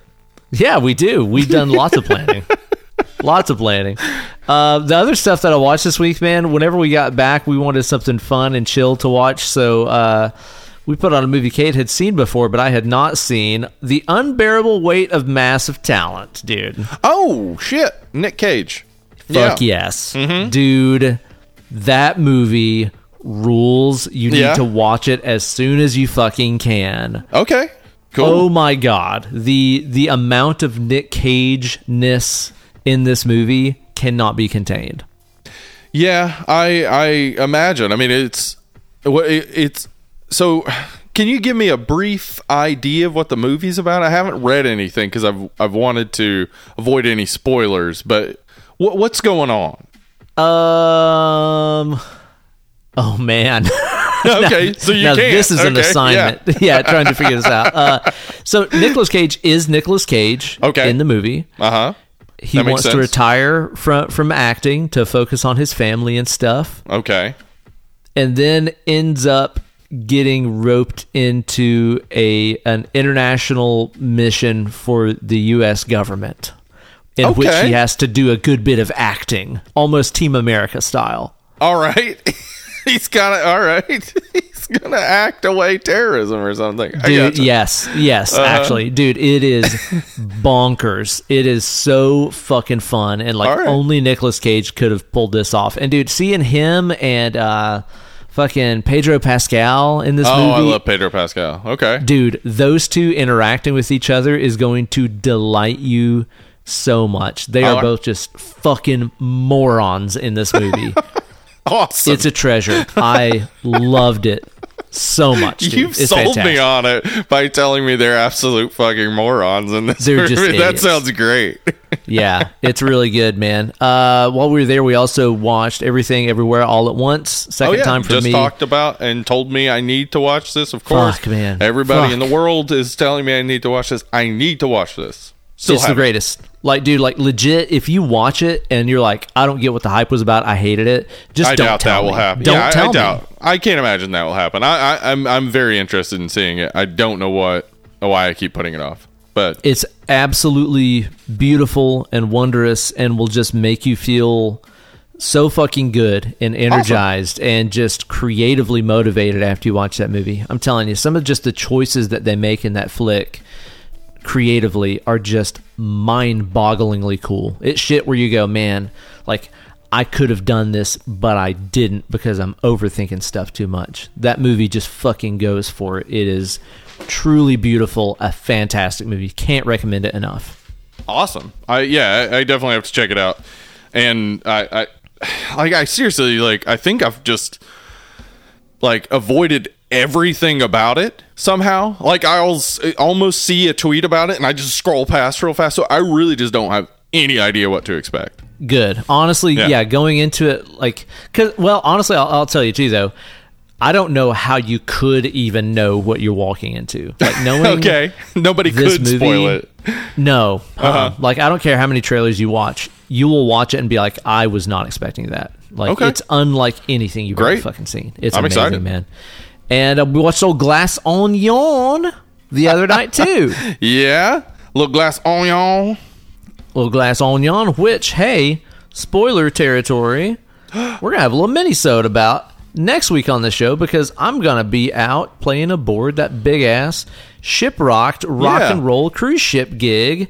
It's gonna be a ton of fun, but I'm gonna be a ton of not here. So we just recorded a little mini sode for you guys about a, a not horror movie, but we just both watched it recently and it's a fun chat. Hey, spoilers, it's a great episode. It is, and also uh, Totally unplanned. Yeah, uh, we, we we went into it totally unplanned, but uh, uh, I know next week is is normally a Patreon episode. If you're a Patreon patron, do not Yes. worry. We'll be covering a Patreon episode the first week of February and the last week of February. So we're we're, we're still going to get to you. We just didn't have time to to put that together. February, more like f- uh, f- fan brewery. Am I right? Yep, that's what I've been saying. Fan Brewery, obviously. Fan brew everywhere is more like it. you know? Yeah, that's what. Yes, I agree with you. hmm Affirmative. Yeah. So yeah, we'll be talking about that one on the minisode, but it uh, kicks ass. It's a fucking great Yeah. movie. I Yeah, really it liked it a lot. Highly recommend checking that one out. Awesome. And uh, and of course, if you want to submit a movie to the Patreon of Smoke and Bowl, you can uh, support us on that old Patreon, can't Yeah, you? patreon.com forward slash dead and lovely. Head on over there. Uh, and and yeah, just become a patron on five dollar level. You get to throw a movie into the smoking bowl, then we draw from the smoking bowl. We cover that movie. It's great. Woo! That's right, man. That's right. So sign up today, give us some dollar papers, and the next episode could be yours. All right, Steve. The subject of today's episode Mm-hmm. is one so I Married an axe murderer. That's all right. It's a movie Mm-hmm. that has topics. That's true. Throughout the movie, there are several topics. Yeah. Mhm, Not Mm-hmm. just one. And um, we're going to talk about them in the preview palace because that's what we do on the show. Welcome to the Preview Palace. that sounded kind of uncertain. we, we may not have anything necessarily planned, but we're going to do a little thing we like to call improvisation. That's right. that was the entire kind of thing going into this. It's like, what are we doing? I don't know. Let's just make it up. Let's just talk Yep. about stuff. Yep. It's a podcast. Isn't that just what it is anyway? You know, yeah, it's usually people stuff. making shit up and just talking. Yeah. Yeah. Uh, speaking speaking of of of this movie, uh, uh, it's from the '90s, right? Sure is. The- and Yeah. the '90s had a lot of stuff that sucked. Did it really? I thought it just had cool stuff. Oh no no no no! The '90s had all sorts of stuff that sucked. Let's just talk about, uh, for instance, uh, poetry readings at coffee shops. You're telling me you never went down to Java Jazz in Jefferson City, Oh, I did. Tennessee?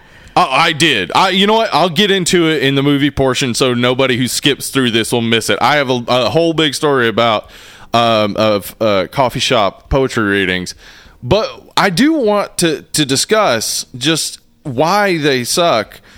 Here's the thing: it was a revival of the, a thing the beat poets used to do, right? The beats, right? Mhm. Yeah. the beats Get that we learned about on on Doug, Mhm, Yeah. Killer Tofu. get together at a coffee shop, smoking cigarettes, drinking coffee, you know, getting up on stage, Ooh. talking about your beat poetry life, etc. Oh, I'm such a beatnik. Uh, I got I hitchhiked to Arizona. Um, but the thing that they forgot in the 90s when they were trying to revive this was all those people were on heroin.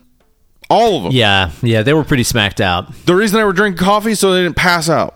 The reason they were in a coffee shop is so they could read their stupid poetry and it wouldn't be too loud because everybody was having a good time drinking. That's true. Yeah, it doesn't make any fucking sense what we were doing in the 90s. You're like, hey, you want to get really caffeinated and listen to somebody's stupid poetry? Let's go do that. I'll wear the dumbest outfit I can find. I honestly can't think of much more that sounds more unappealing than Right? like being my age right now and deliberately going to a place where people are, are smoking indoors, drinking a cup of Mm-hmm. Ugh. coffee really late at night. So I'm going to be up all night with terrible Yeah. sleep and listening to some really shitty amateur poetry being read at me. and Like- it's packed. It is packed. packed. There's no, there's like no room. and you That have to just horrible. sit there on fucking all jittered up off of a gigantic fucking punch bowl of coffee. A Bowl of coffee, dude. What?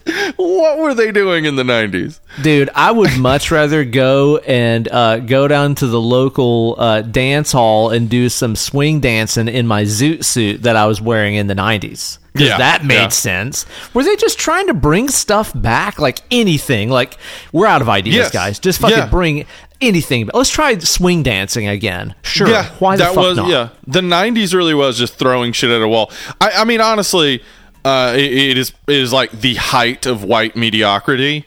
Like You know what it is? It's the massive cocaine hangover of the 80s. Is what the Yeah. 90s was. Yeah, people. Maybe that's what they were chasing with the coffee shops too. They're Yeah, like if I yeah, drink up, enough yeah. espresso, it's almost like cocaine, bro.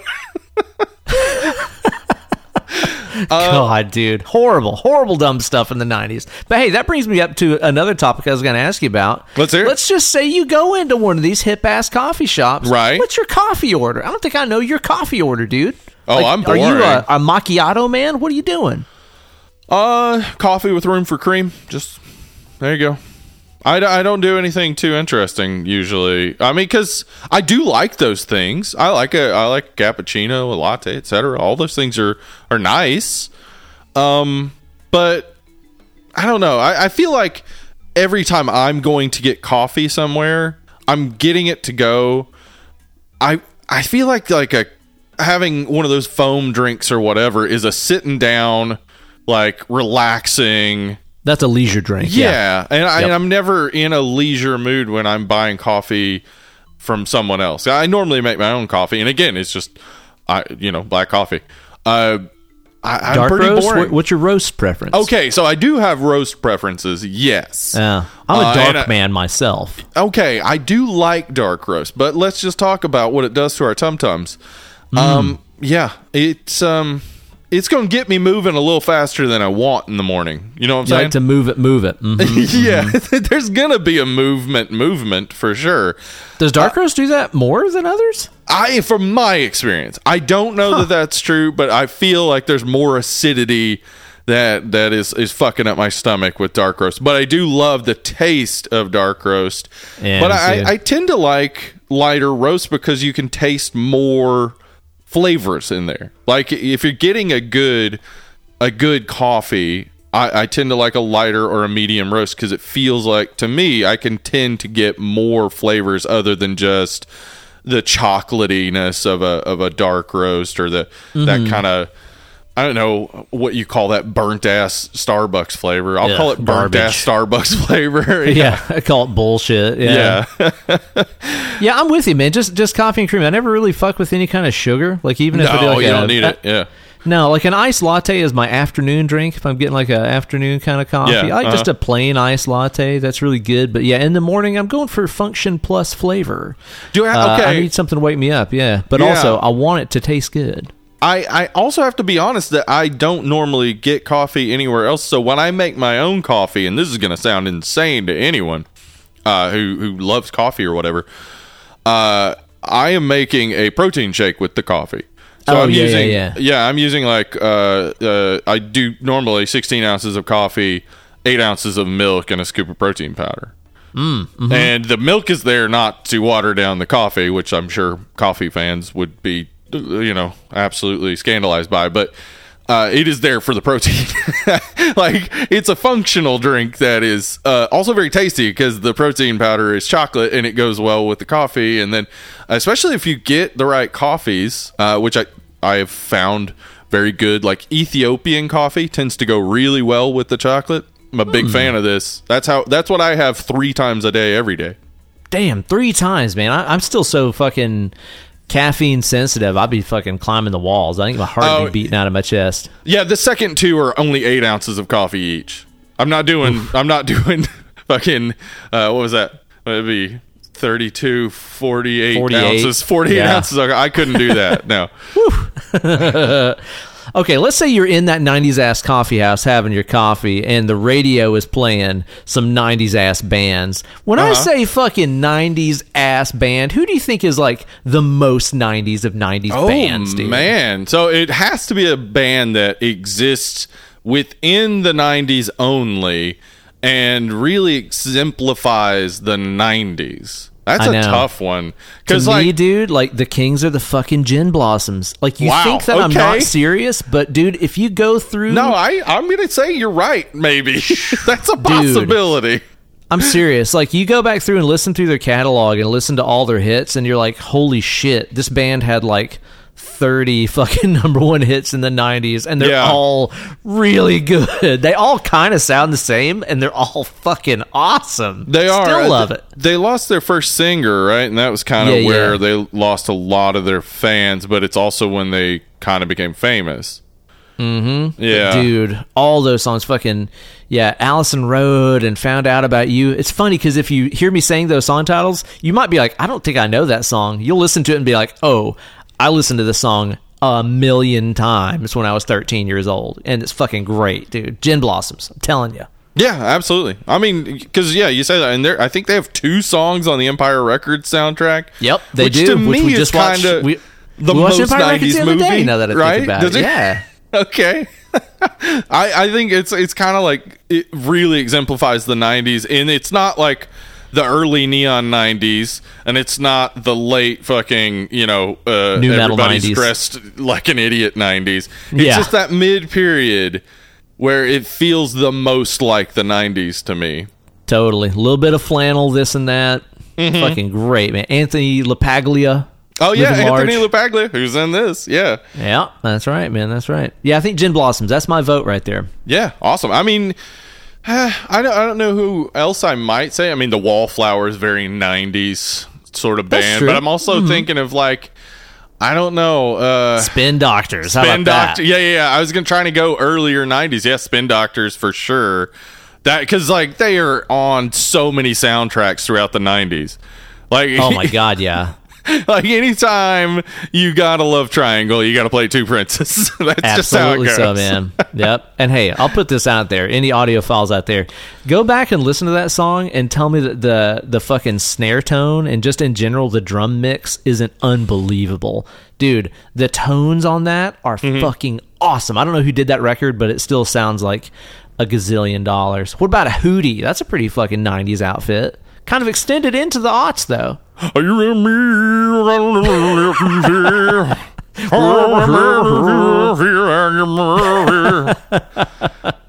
he doesn't sound much different than the spin doctors guy. He's uh, the spin doctors guy's a little like more toward the like uh the the high California side, side, yeah, yeah. uh-huh, yeah, and then yeah, you got Darius Rucker with that like lower lower tone, but they kind of have the same like cadence to them and stuff. But yeah, I think that's kind of a '90s cadence too. Uh, but yeah, the Hootie is God. They do they survive outside the '90s even? I don't It's kind of hard to say because Darius Yeah. has had a pretty successful solo career right. Yeah, post '90s, but Yeah. the rest of the band, the Blowfish, I don't know what they're up to.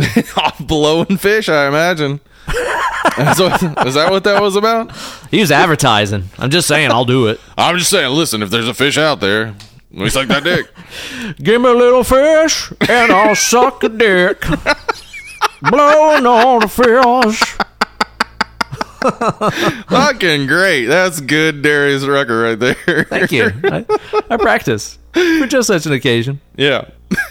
What about them tabloid topics, bro? What do you remember Oh, about seeing the fucking. Midnight Sun at the grocery checkout counter, bro? Yeah, yeah. I I remember because my my aunt was huge on tabloids. She would get the Inquirer, the Star, Yep. the Sun, and Weekly World News. And I, I'll Dude. talk about Weekly World News when we get to the movie again. But Inquirer and Star, I, I remember them talking so much about Kathie Lee Gifford. And The I- notorious KLG. yeah, they would talk about? Kathie Lee. Gifford all the fucking time. And she's like a host of today and and it's like it still blows my mind. There is a segment of the population that cares about Kathie Lee Gifford. Like they Por qué? Por what did she ever do? she was in, she was always in the fucking tabloids, constantly in the tabloids. I do not know what she does. What does She's she do? She's insufferable, by the way. I mean, have you gone back and watched any like clips of like Regis and Kathie from back in the day? God not damn, she is just horrific. Yeah, I believe that. Yeah. So yeah, I remember that when I'm thinking of tabloid headlines, it, it's something about Kathie Lee Gifford almost every time, or there'd be something about Vanna White. And very, rem- uh, I do remember this. Donald Trump was in those all the time. Pretty frequently. Yeah. Yeah, definitely. See, I remember him as like Granny Mags. Like everybody's Yeah, uh-huh. fucking Meemaw loved Everybody's them. Meemaw had him. Yes. Yeah, a son or any of those, Uh-huh. man. And I I remember just seeing like those covers. You know, when I when I was like a kid, I was like five or six or something, and seeing you know, yeah, fucking Bat Boy, and there was always that Yes. like really obese like Asian baby. That kid Yeah, kept yeah, coming they show back. that. They show They that show in it in this, this. film. Uh huh. Yeah, the the world's largest baby. Yeah, they would use that all the time. And I yeah, there'd be like a alien abduction angle a lot, or uh, yeah, somebody impregnated by something, Bigfoot, or, or like someone that. who wasn't supposed to be pregnant being pregnant, etc. Uh, they show that in here too, like ma- uh, pregnant man or whatever. Oh yeah, they do, don't they? Uh huh. Yeah, I I I remember like I love Weekly World News. Like I loved it. I loved it so much as a kid. I knew it wasn't true. Like I knew it was bullshit, but it was like that was fun. Like I thought like, "Oh, they make this newspaper full of bullshit. It's fun." I just remember being so confused about it and like asking my mom, like, but wait, it's not real, but people buy it and read it, and it's supposed to look like it's real. Yeah. I guess. That was how we did things back then before you could just post shit on the internet. you know what? Yeah, yeah. Yeah. I mean, the internet is no better. It's it's far worse even because there's like so much like illusion of legitimacy that I would say the Inquirer didn't have. So you can just say whatever shit you want on Twitter, and it's gonna have more reach than the Inquirer ever had. And then at the same time, the fucking boomers who were like, "Oh no, the tabloids are fake," Right. are like, "It's real. I saw it on Twitter." like, Yes, God damn it! the nineties. happened? The nineties were happened? fucking weird, man. But you know that is the the golden to some people age of of SNL where we had Well, all these yeah. fond memories of like our mega SNL cast that we had when we were kids. I mean, all these people, fucking Phil Hartman, Mm-hmm. Mike Myers, yeah. Mike Myers, Chris Farley, Dana uh, Carvey, Tim, yeah. Tim Meadows, like Yeah. so many people in the cast back then were just like on fire, and Mm-hmm. that produced a lot of SNL movies. Man, we had the Coneheads, we had Wayne's World, we had. All kinds of shit. Were there any like standouts to you? Like, what is the number one SNL Oh, my spin-off SNL movie? movie? Which I guess you can say that this is kind of an SNL movie because the character Mm, kinda. of Michael Myers' uh, uh, Scottish dad appeared on SNL before this movie. I I had a uh, like a bet in my head how long it would take for you because you always call Michael Myers Mike Myers, and I was Yeah. wondering how long it would take for you to call Mike Myers Michael Myers, and this is how long. Yeah, About an hour twenty. yeah. Yeah. I uh, actually like because I I loved Mike Myers as a kid. Wayne's Yeah. World, I'd say, is like my Wayne's World's SNL pinnacle, movie. man. Yeah, Is it one or two? Boy, that's a tough one. Uh, it's two probably two. It's probably two, honestly, because I I remember one, but like and, and like the the the Bohemian Rhapsody scene, of course, was Legendary. legendary. But yeah, two, I remember loving more. And it's probably because I was just a little bit older and got the jokes better. To me, those two movies are just Um, yeah. seamless. Like they are great. just so perfect. Where it's like if you're watching one, you're going to watch two right after it. Right? Yeah, yeah, for sure. You have to. That's a fun Saturday right there. It is. Uh-huh. What about So you? So good, man. Yeah, I think I'm with you. I think probably Wayne's World. I, I now want to go back and watch one and two back to back Uh huh. to try to decide which one that I liked more. But you know, honestly, like even some of that other shit that we had, like fucking Night at the Roxbury and all those other stupid ones, still had Mm-hmm. Yeah. some really funny shit. And I'm like, there was there was a lot of good stuff getting turned out around yeah, this time. I loved Coneheads as a kid. Like, I Yeah. I don't know how much the humor stands up uh, for adults now, but as a kid, uh, the you know I liked Dan Aykroyd, I liked Aliens, and I liked SNL, and so it, it kind of hit all those elements, and then it's just got a lot of kind of silly shit, like you know when he eats like the whole like tablecloth and whatnot. That was really Oh, yeah. up my alley. I thought that was great. It was a weird one for sure, right? It was, yeah. Oh, the '90s, man. Oh, Yeah. the '90s. You know, one thing I was going to ask you about too. So this movie, and again, spoiler territory ahead here. Uh, whenever I saw Honey Bunny on screen, Uh huh. Yep. I I knew something was going on, and there's Uh-huh. certain actors that just have that like, Right. oh, okay, something fucked up is going to be going Right. on with this Mhm. movie. Uh, those like. You know, red flag actors, Mm-hmm. where it's like you're in here, so I know something the fuck is up. Like, Yeah. to me, when I think about those like super sus actors, man, Ann Dowd is the fucking queen. Like, Really? Ever Okay. since fucking Yeah. Hereditary, I'm like, Yeah. bitch, you're in this movie. Get the fuck out of this movie. Get the fuck out of here. Stay away from these kind people that I care about, bitch. Okay. That's Oof. all right. Yeah, no, I uh I I can get that. I I didn't think of her immediately. I kind of thought of, of of like um Ralph Fiennes. I usually even when Yeah. he is trying not playing a bad guy, I'm like he's probably a bad guy though. Like That's outside of this story, yeah. he's probably a bad person. Which I'm seen him in not saying about Ralph Dragon. Fiennes at all, but he, he Maybe he- you are though. I mean, Maybe I am no, but he like pulls that off somehow, where everything is kind of a little sinister and a little suspect to me always. I totally agree with that, Yeah. man. We should do Red Dragon on this show. Oh sometime. yeah, absolutely. We yeah, I mean we did uh, we did uh, Silence of the Lambs. We got we got Yeah. a couple others we could do for sure. That's true, man. Hmm. This is the Jacobies changing.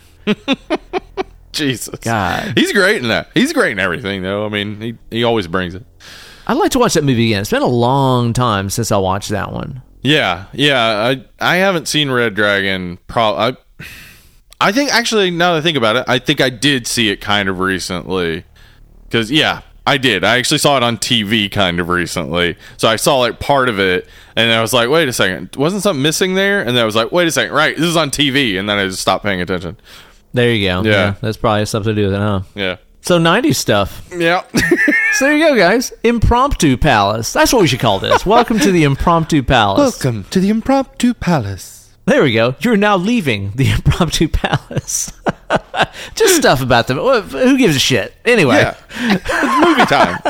review the show and give us some money on Patreon. I don't give a Yeah, shit. thank you. So, so I married an axe murderer. This was the choice of your wife. Yep. Mm-hmm. Uh, Emily, she she loves this movie. Uh, we, as I said, we just recently rewatched it around Thanksgiving, and we were, uh, you know, again, just like hilarious. It's great, um, and it is. I, I, I mean, Mike Mike Myers is hilarious. Uh, Anthony uh, Paglia, fucking every scene he's in. I think honestly, I don't think there's a moment he he's on screen. There's there's not something funny happening. Yeah, Uh, that's true. He's a funny guy. he's a funny guy. But what I discovered in watching it for a podcast to talk about it was, huh, I don't know if I think the rest of the movie is great. Like, I, Okay. I'm laughing at the comedy, I'm enjoying it, but if I'm thinking about the movie, if I'm thinking about like the the way that it's playing out, the characters, etc., I'm not so great. Suddenly, So that's the thing, and- I'm, I'm glad to hear you say this because this is one of those movies that I I somehow, even though I have this like massive love and nostalgia for for the '90s, Mm-hmm. I somehow have made it this long and I've never seen this movie until the other night. But I've Yeah. always been surrounded by people. They're around me all the time. It's like a hive of people around me, twenty four seven. Steve, it drives me insane. Mm-hmm. Yeah. and they're always telling me like, "Oh, that's such a great movie. Like that's a great fucking yeah, Mike Myers." uh, classic. It's so funny. I love that movie. It's so 90s, yada, yada. I've had people telling me that this is a fantastic, you know, underrated comedy gem for Right. so long. And I was really excited to watch it because it had all this hype around it. And again, without any sort of veneer of nostalgia or anything, I watched it the other night and I was like, I don't know. It's, it's okay. Yeah. So I'm, I'm glad to hear you say like, yeah, it's fun, but there's there's some some problems with Yeah. the movie. I was wondering if I was going to come on here and be like, I didn't adore it, and you'd be like, You blasphemer. bastard. Yeah. yeah, no, I, I, um, and uh, you know, I do have a nostalgia for this film. I saw it in theaters. I was a huge Mike Myers fan as a kid. Uh, still, still think he's great. Um, but I, I liked it when I saw it in the theater. Of course, I was a kid, so the stuff that stood out to me was all the jokes. Uh, not even all the jokes, some of the jokes, because I didn't get all the jokes. Um, and then I saw it a bunch on HBO after that. But again, I'm still a kid, so I'm not really processing everything.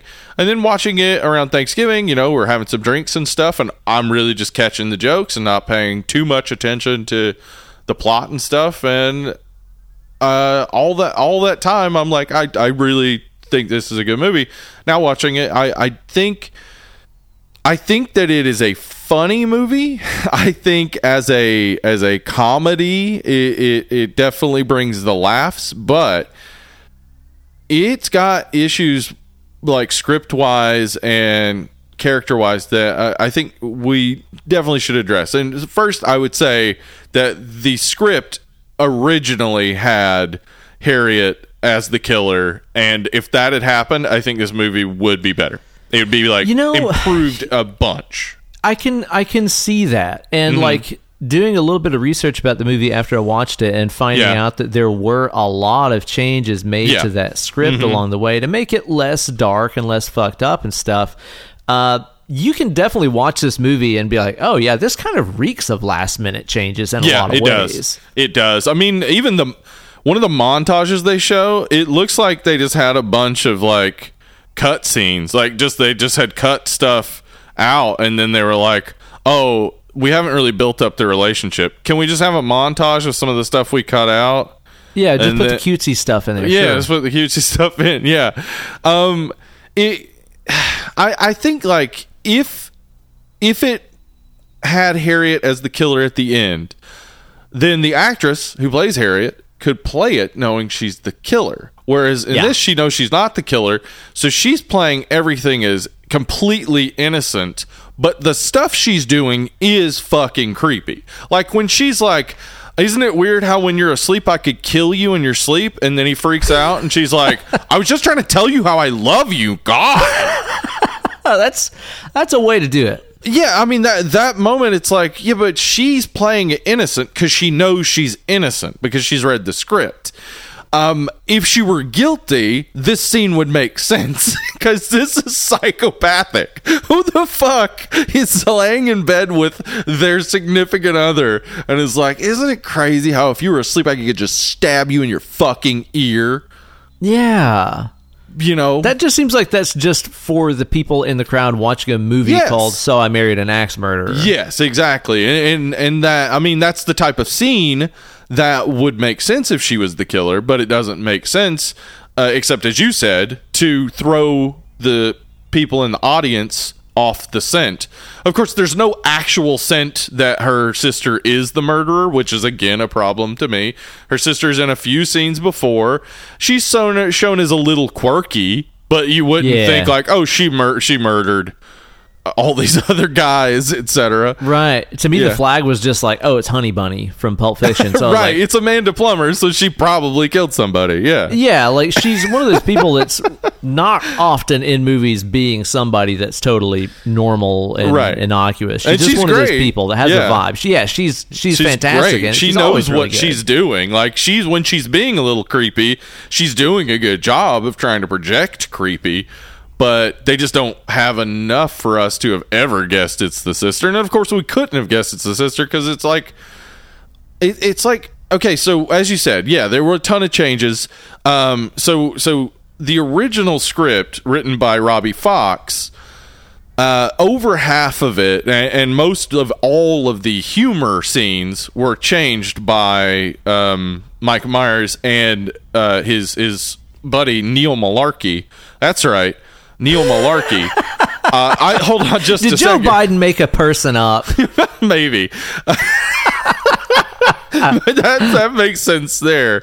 But also, I, I'll just point out the director's name is Tommy Schlamme, and the guy who co-wrote not. with Mike Myers is Neil Mullarkey. Are these Mike Myers characters? I'm pretty sure these are Mike Myers characters. he yeah, show this up is on him set? playing multiple people. he showed up Come on set and he was on. like, "Oh, it's me, Tommy Schlamme. I'm a director, aren't I?" Ooh. oh, it's me, your buddy, Neil Mullarkey. Uh, like doing a silly voice. What? Uh, but anyway, so Mike Myers and Neil Mullarkey, they they rewrote the script largely, um, and and I feel like from what I read about the original script, uh, the original script was kind of. Um, the idea was that uh, Robbie Fox and and one of the producers were sitting around talking about how uh, they thought women were out to destroy them, and the the film was supposed to be about fear of of commitment and fear of, of all that stuff. Uh, probably would have been. I I I- I don't want to paint it with this brush without having read it, but it feels like it would have been a bit more misogynist, uh, and that's not good. So I I I I can get maybe some of the rewriting to make it more charming, though there is still some good old misogyny in there. Some of that '90s misogyny for fun. Um, I never saw nobody getting massaged. but I, I think it, it's clear that like uh like from what I read that Mike Myers wanted to do so like he you know wanted to do some of his comedy and whatnot, but he also wanted to do some more serious acting stuff in there, and then you know that was already kind of in the script, so they added more of the comedy. Uh, and and the script kind of becomes this uneven mess once they're done with it. I think like it's, I agree. it's mostly a rom com and then ten minutes of a thriller slash horror movie. And then also just like random moments of like silly Mike Myers doing funny voices. Yeah, or just going phrases. to or going to Alcatraz to see a fucking uh, amazing performance from Phil Phil Hartman as Yeah. John Johnson, aka Vicky. Vicky. Yeah. fucking amazing performance and and like just a great funny like what the fuck moment that always stuck out to me as a kid and still hits for me as an adult but then like as an adult thinking about this movie I was like why wait why are they there? Why like Yeah, like Why you live there and you do this tourist ass shit. yeah like you're two people who live in San Francisco. One of you is a cop. You're gonna go out to Alcatraz to take the tour? Okay I mean all right I'll accept maybe that's gonna happen. Uh, but like, what what was the point of the scene? The scene is just like him telling him like, "Hey, I met this girl." Okay, Yeah, they could have been doing that like at a diner or on a Yeah, park anywhere, bench, yeah. like anything. yeah, like set set up a reason why they're going to Alcatraz would have been more interesting to me. But whatever. I- again, like some of these some of these are going to seem like little quibbles because it's a comedy. But like, I We're also on a pod pack, a podcast. God damn it! We're That's also what on we're a here to do is quibble. Uh-huh. Podcast. We do It's a- quibble, but it's also a blast I- from the podcast. I don't think this isn't funny. I'm not. I'm not picking apart the comedy, but I, I, I just think like the tone kind of fucks with me here because some of the stuff is overly like trying to be serious, and and then like some of the stuff is just ridiculous, absurd, funny. And then suddenly it's like uh, it's supposed to be this thriller moment, but also it's played with a lot of like comedy. So like it, it's hard to attach to any sense of, of what the movie's trying to do other than be funny, which again, that it does well.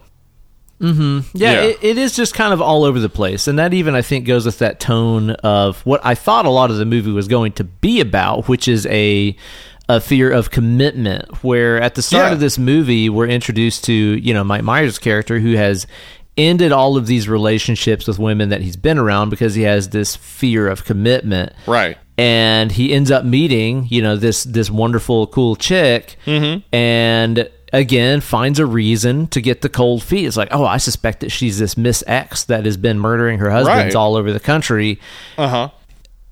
and then it's just like oh nope not valid it was her sister doing it Yay. Yeah. so like what's the message about commitment this is trying to put out yeah exactly that's where it loses like any sort of like coherence right because if she's the killer then it's like this like good ironic twist at the end like he was so afraid of commitment and he finally gives in he finally is like interested and and, and is like Commits, I'll marry this woman, I can move past this fear even though he has this suspicion she's this killer. Uh, and then it turns out it is in fact she is that and he shouldn't have committed. Oops. Made a Yeah. mistake. Uh, and it and you know almost cost you your life. That that's like of course you know it's a comedy so it would have to end as the original script did end with uh, n- neither of them dying but her being in prison and him coming to visit her on their anniversary so like it that that ending then like it hints at like he's still committed to her. Like that's cool and dark like i like that li- exactly. So he's gotten oh, he's actually gotten over his fear of commitment, and, and the worst possible uh, thing, the thing he was most anxious about, happened, and he survived it, and he's overcome it, and actually he is in love with her. and it's like that's dark and fucked up and interesting, and a good like character arc. yeah but but no, we don't what get that. got Yeah, instead like we- I don't know, twist. It was the sister all along, Yeah. and like her, yeah, her sister didn't suspect her somehow of murdering all her past husbands. Never had a suspicion that her sister may have done this. Of course, I, I'm guessing her sister, because her sister's the person who owns that gigantic loft in San Francisco. Uh, we'll talk the about- '90s, you have Yeah. to live in a loft. You have to live in a loft, and also rent was. I think it was they paid you to stay places, right? Yeah, yeah. Well, you could work as a you know a butcher and afford a place like that. Apparently, Well, she afforded the butchery as well. like Also that. That was Fuck. hers. Also, you could be a part-time poet who reads one poem one night a week at a coffee shop and just be fine. and volunteer to be a butcher just for funsies, so you can hang around a girl. That's not for one, not OSHA approved. There is no truth Yeah. in this art. And again, these are these aren't complaints. This is that's normal in movies. But yeah, I I was confused. Like, what it what what what is his job? Like, I was so confused Yeah. about that entire thing too. yeah, I I do think his job is like that is it. That's what we're supposed to understand is that he is he's one of them poets that you hear about that makes money off of poeting. Oh, okay. He's Yeah. one of them scribers. All right. Yeah, I I, think that the the turn too, as far as like the sister being the one that was you know killing all the husbands and stuff, it's just like, why did you do it? They were taking my sister away from me, and like that's it. that's it. Yeah, it just kind of fizzles right there to me. Yeah, I like I like her attention. I guess a whole bunch. killing bunch. That's how much. Yeah, Yeah. and and that's it. yeah, Like that. That to me is like you've murdered three people brutally, yeah. and it's that simple. Like you guys were raised by the same people, and you just turned out to be an absolute psycho. Yeah, I, I think honestly, like this is like the the fact that Harriet really doesn't have character. Like she has no character because they've made her not the killer. So all the things we know about her are that she has a sister who kills her husbands, uh, and all the things we suspect about her aren't true. So her the only thing we know about her is that her sister kills her her husbands and sh- I guess she likes meat. But, I mean, it's just a job. We don't even know she likes it. It's just a job. Yeah. Like her character gets no development because she's not the killer. If she were the killer, she'd be so much more developed. Like we'd be watching that scene where you know she's she's trying to get him to drink that drink. And really really like that would mean something by the end instead of it just hmm. being him being silly. Like it would mean like wait maybe she was going to poison him. Maybe he did mm-hmm. avoid being poisoned there. He wasn't just being ridiculous.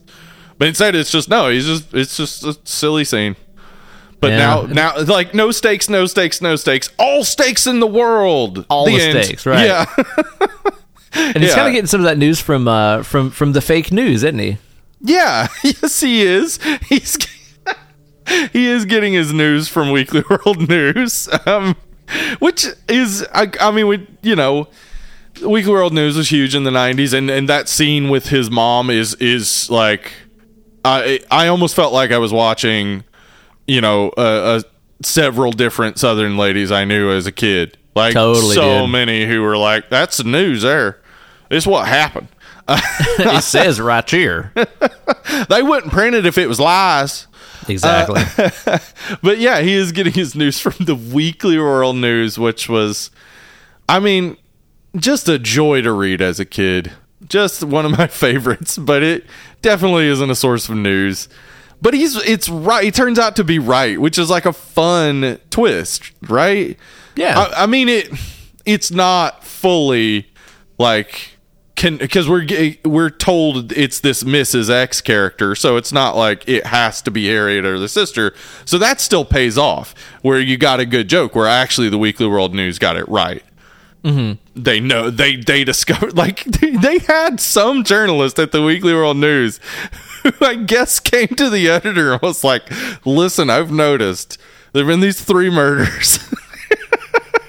and I want to follow up on it. And the guy who just approved another Bat Boy story is like, "All right, fucking here's the company credit card. Go for it, man."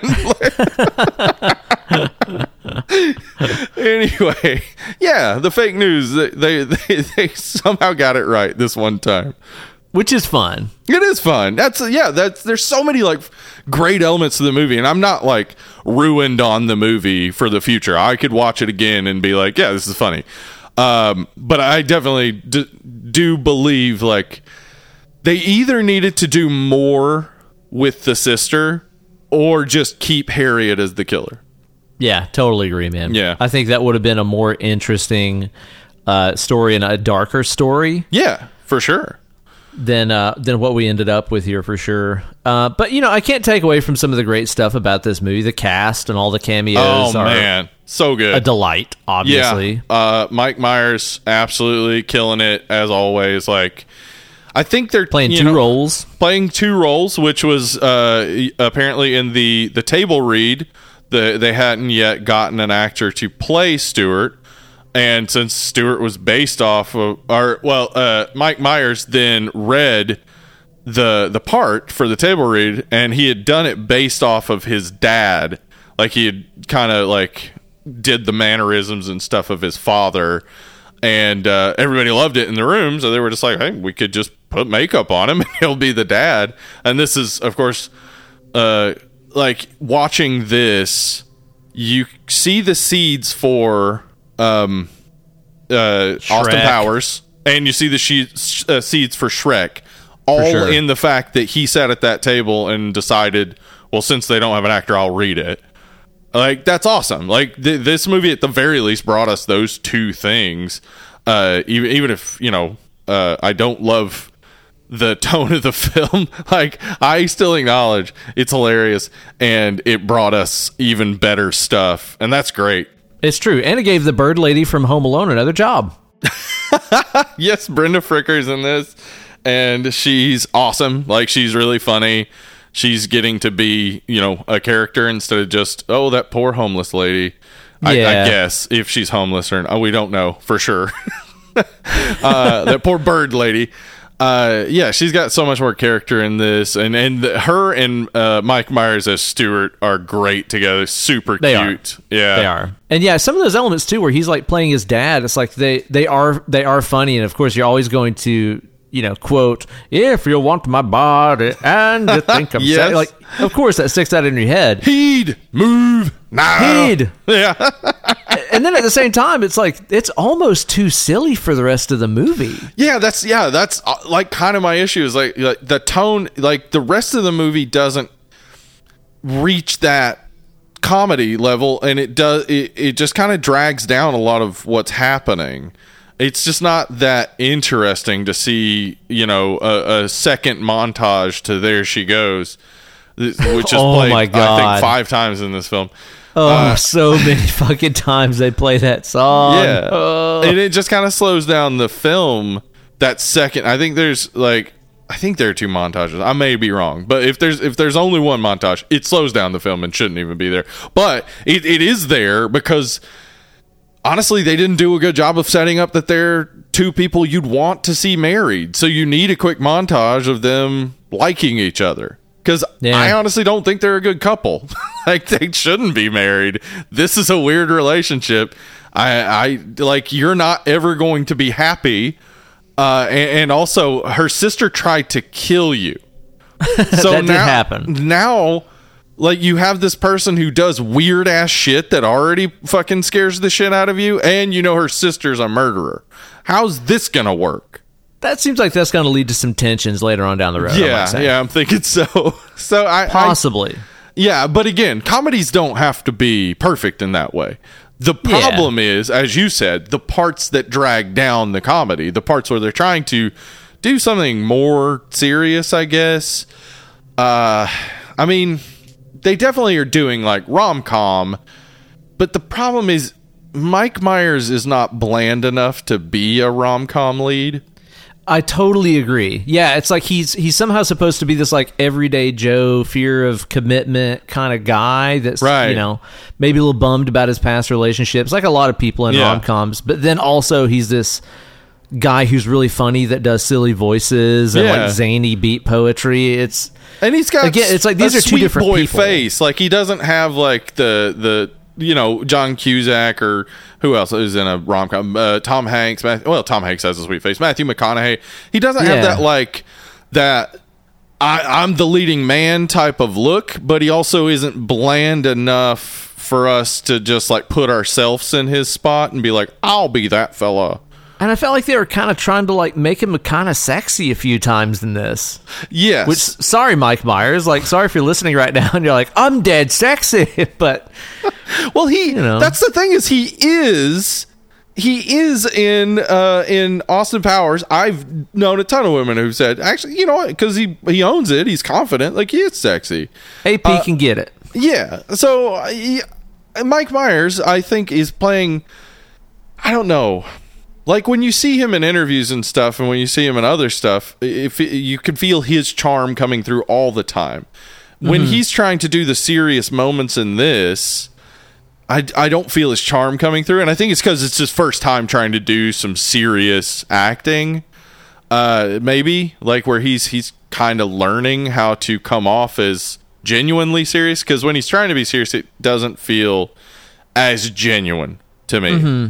It feels like a little off, and and that's again like the the movie could have played to his strengths better is what i'm saying. Not that uh, you know he's not doing a great job in this because every single one of those like uh, poetry performances is great and that's him. He's fucking nailing yeah, it. He's killing Sure, it that, yeah. that that's definitely his uh, definitely his niche, and yeah. the thing about it is like the tone of the humor in this to me is so all over the place where Yeah. there's there's kind of like basic rom-com humor Mm-hmm. there's zany 90s snl like what Yeah. the fuck kind of moments and then there's also like drier stuff too like anthony lapaglia and alan arkin Fuck, that's Like, like funniest shit those in two the movie. dude yeah. Yeah. and they're doing a much more like dry Subdued, dry thing, yeah. subdued thing Yeah. that's like actually funnier than the Yeah. wacky stuff going on where Yeah. you know he totally wants to be fucking yeah serpico he wants to be Yeah. tv cop guy and have his Uh-huh. police chief who's like oh he's coming down on him and they do these cute little bits with each other where he's like did i do it right when i yelled at you and shit like it's kind of cute like they're in a relationship Yeah, and they're great but it. it's like it's all these different flavors Of of, comedy, humor like yeah. you know like wayne's world works so well because it is all that one lane of humor it is Yeah. all Mm-hmm. silly zany 90s snl kind of stuff Yeah, um, yeah. stuff like Naked Gun. I mean, that is Yeah. one flavor Silly of humor the whole Yeah. time, and it's fucking perfect for it. This, I feel like, is trying to dip toes in several different waters, and it kind of makes it confusing to me. Yeah, no, I, I agree. And critics at the time agreed. Like if you read people's reception of it, it was it was seen as either like, you know, funny but uneven and tone you know, tonally all over the place, or, you know, also some people just said they didn't even find it funny. Uh, they were wrong, of course. Uh, they did find it funny. They just don't know. Uh, I I think that like it it has a a dedicated audience of people who either kind of grew up on it or you know have have never had to watch it for a podcast where like you don't need Probably to a lot of people. like yeah and, and honestly yeah like it's always my fear when we do something with comedy in it because picking apart comedy is just boring and it, it kind of sucks to do too because if a thing makes you laugh it really doesn't matter nothing matters about it if it makes Yeah. you laugh it's accomplished the goal so as a comedy it makes me laugh and it nailed it uh, but as a film, as a storytelling device, as as a media about characters, um, it I don't know. I I, I as you, as you said, like it doesn't it doesn't do it doesn't do enough in between the comedy to keep me, you know, wanting to watch it, but it also each comedic scene is a different type of like because the absurdity of Mike Myers as his dad and being like over the top drunken Shrek um, is great. But then some of the other comedy is just Mike Myers being a little bit silly with his girlfriend, which is like, well, that's funny, but it's not like on the same level. Uh, Yeah. And then, as you said, the Anthony Paglia when he's with Alan Arkin and with Steven Wright, it's both just like two hilarious scenes that are real subdued. Like the cameos strung me along with this Yeah. because really like it is very much a who's who of 90s comedy Right, where you're like every 20 minutes you're like oh shit fucking kramer showed up what Oh man, yeah. I mean, it's always weird to see Michael Richards, especially in this era when Seinfeld was already on um, screen. It had been on for like four seasons by the time he, he's doing this. Uh, so like you know, he's he's just doing this like like um, Phil Hartman and and uh, Steven Wright and several others, just doing this because they want to work with Mike Myers. Uh, and it's a great scene, but it's also like, well, man, fucking Michael Richards, god damn it.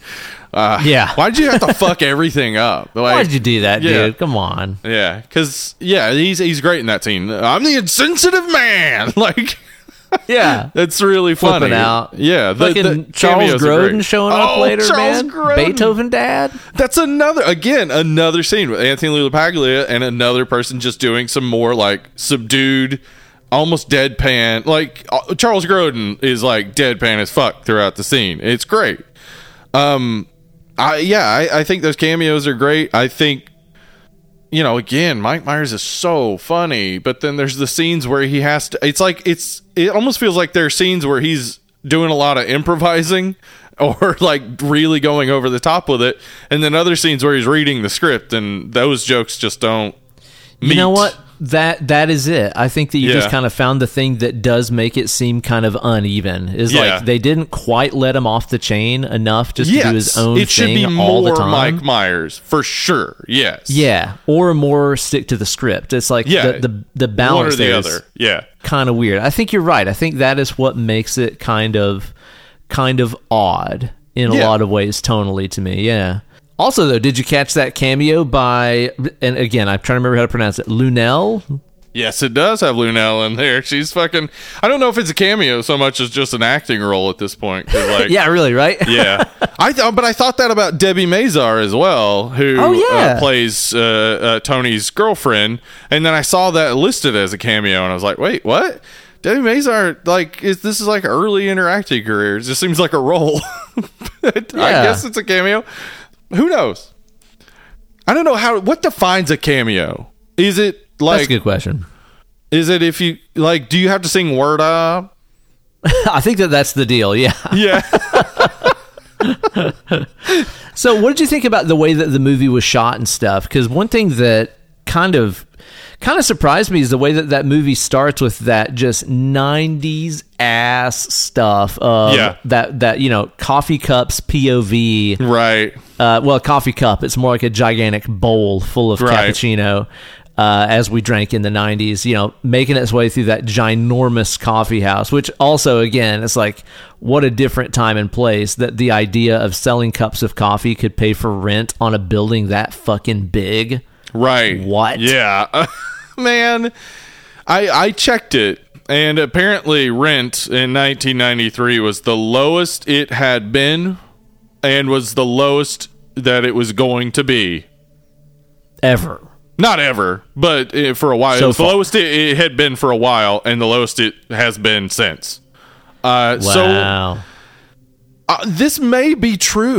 like this may have been San Francisco in 1993. You could be a part-time poet and you could just sell uh, big ass, gigantic cups of coffee, uh, and and people would fill the the entire. That space is so big for a coffee It's shop, massive, And dude. they- like It's their di- ridiculous. their dishwashing station is a single sink. what? It's Not one guy likely. getting a cup and washing it by hand and handing it to a guy who dries it and immediately fills it. That's how that's how that place works. What?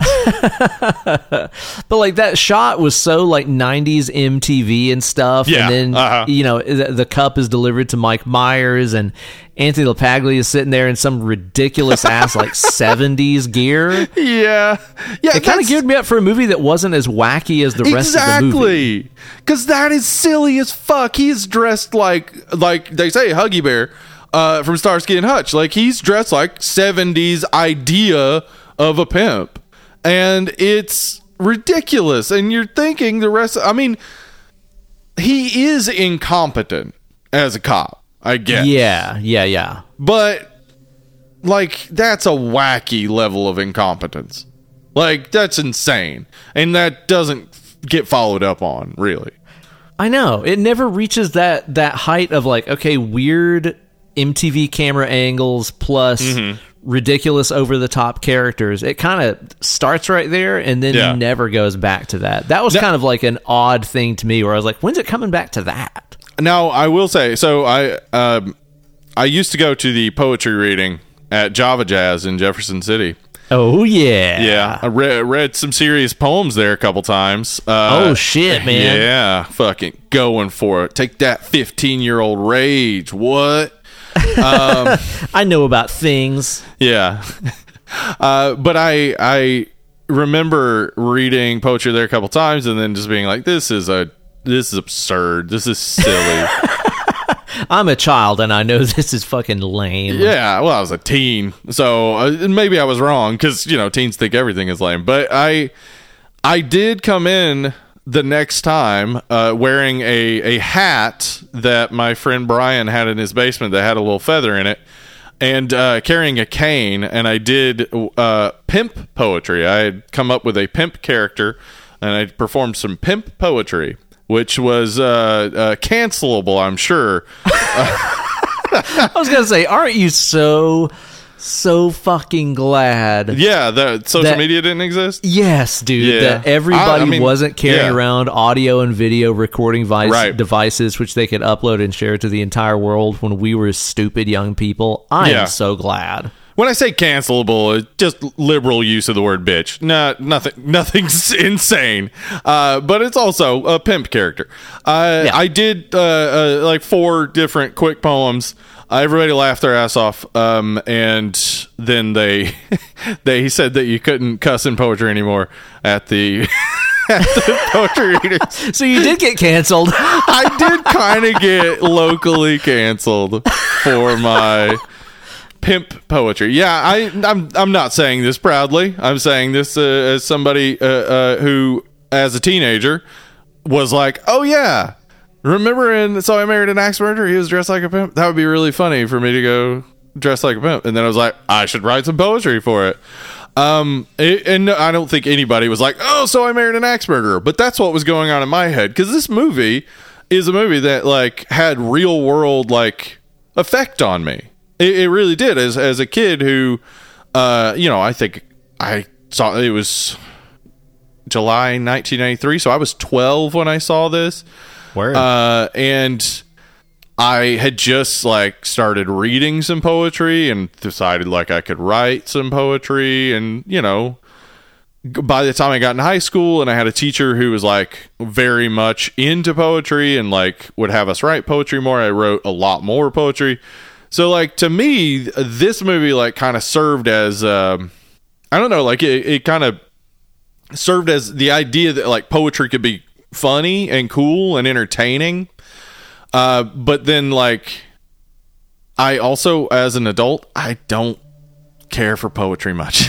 I am not Man. a big fan. Same, dude. I, I just, I, I just can't do it. Like when I was, yeah, more teenage and probably Yeah. much more emotional and uh, dramatic, even Right. more than I currently am, which Yeah. is to say, a lot. a lot. Uh-huh.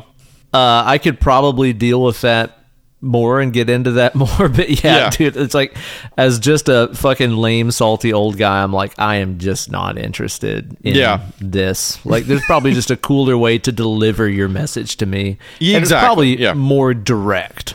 Yeah, yeah.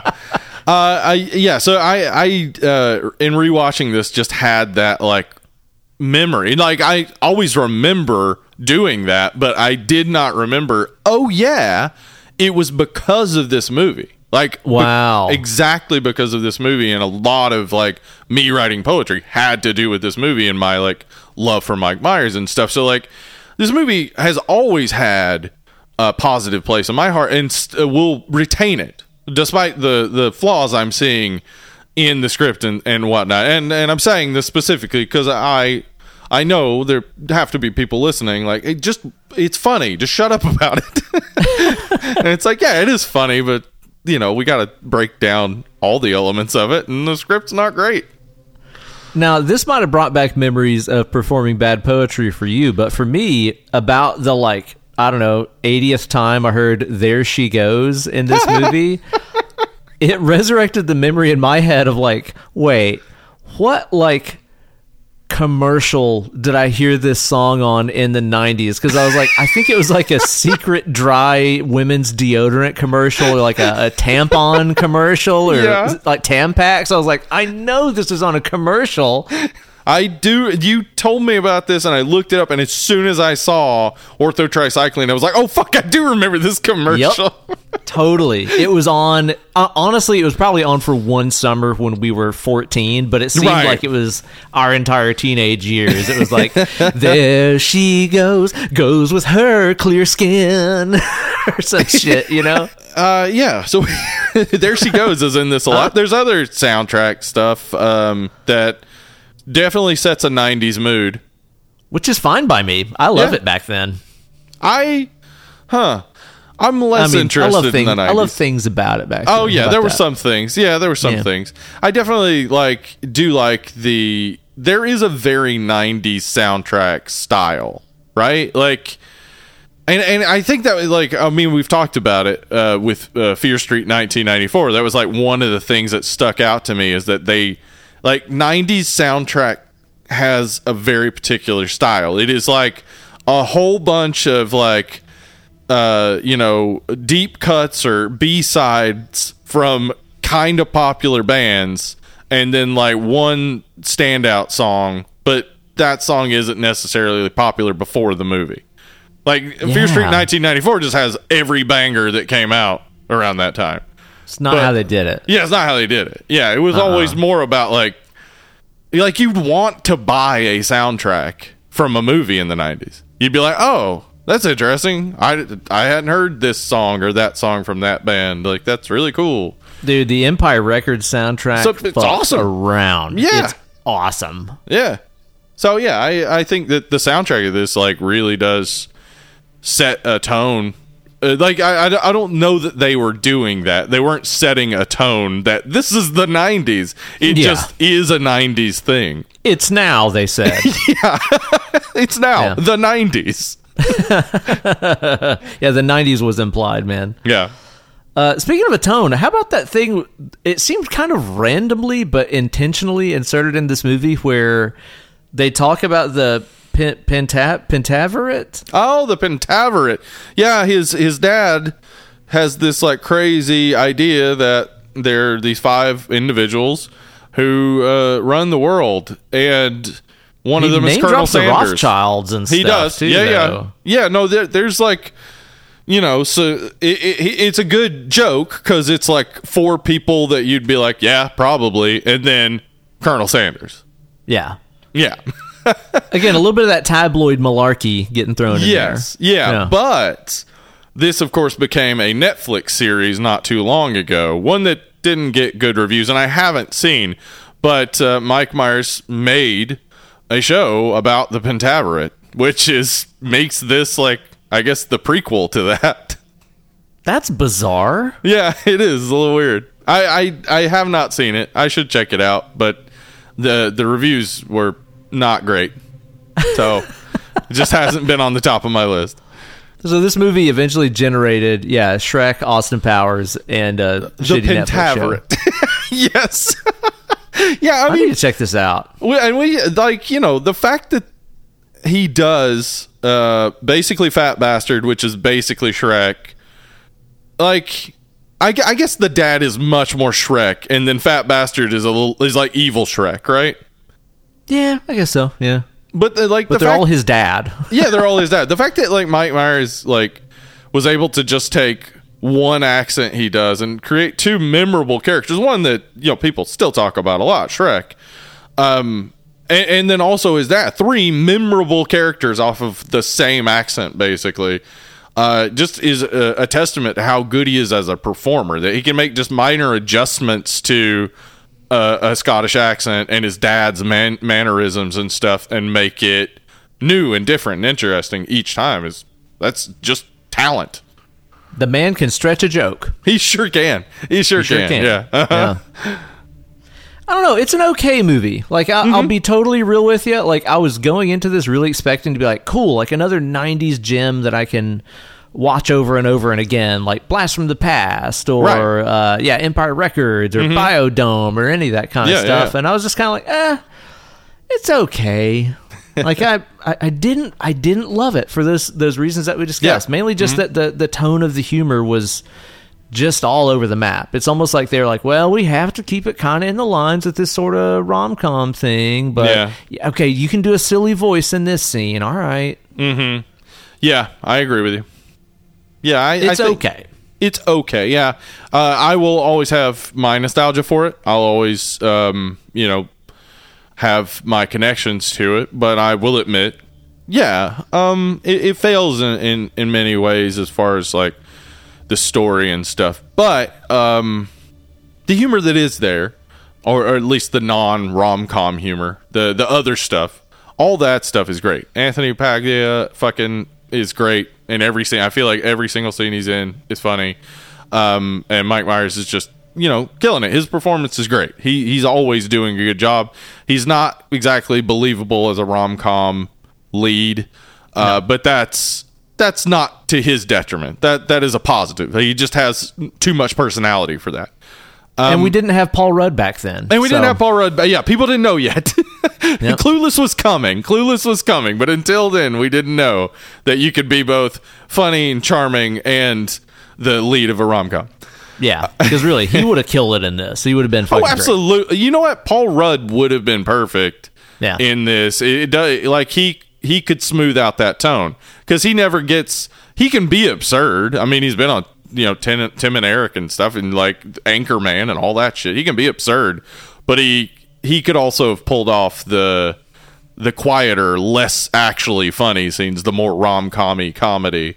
Yep. Yeah. Yep. That's I think he would have been the, the guy for the job right there. But Yep. overall, what we got is movie that yeah, it's it's watchable, but I'm I'm not gonna say I'm in a rush to check it out again. Do you have any other uh, observations, or you want to go ahead and rate this thing and No, get let's on go and the rate it. door? Yeah, let's rate this thing. I think, um, as you said, uh, and and as I've said, uh, it the the movie has tone issues and all that stuff, but.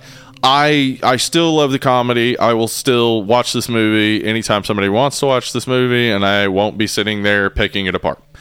Um, but it it does have those other things to its detriment. So I can't like you know just nostalgia wipe everything. It, Right. it definitely definitely could have been improved, uh, and its box office box office performance wasn't like a fluke. People saw it and just weren't that into it, and the people that have nostalgia for it, I get it. Um, I'm with you, but it, it's just not that great. Um, but for me, it's it's still above average. I I would always prefer to watch this to to a lot of other movies. So I'm gonna say it's like it's it's like a five point one.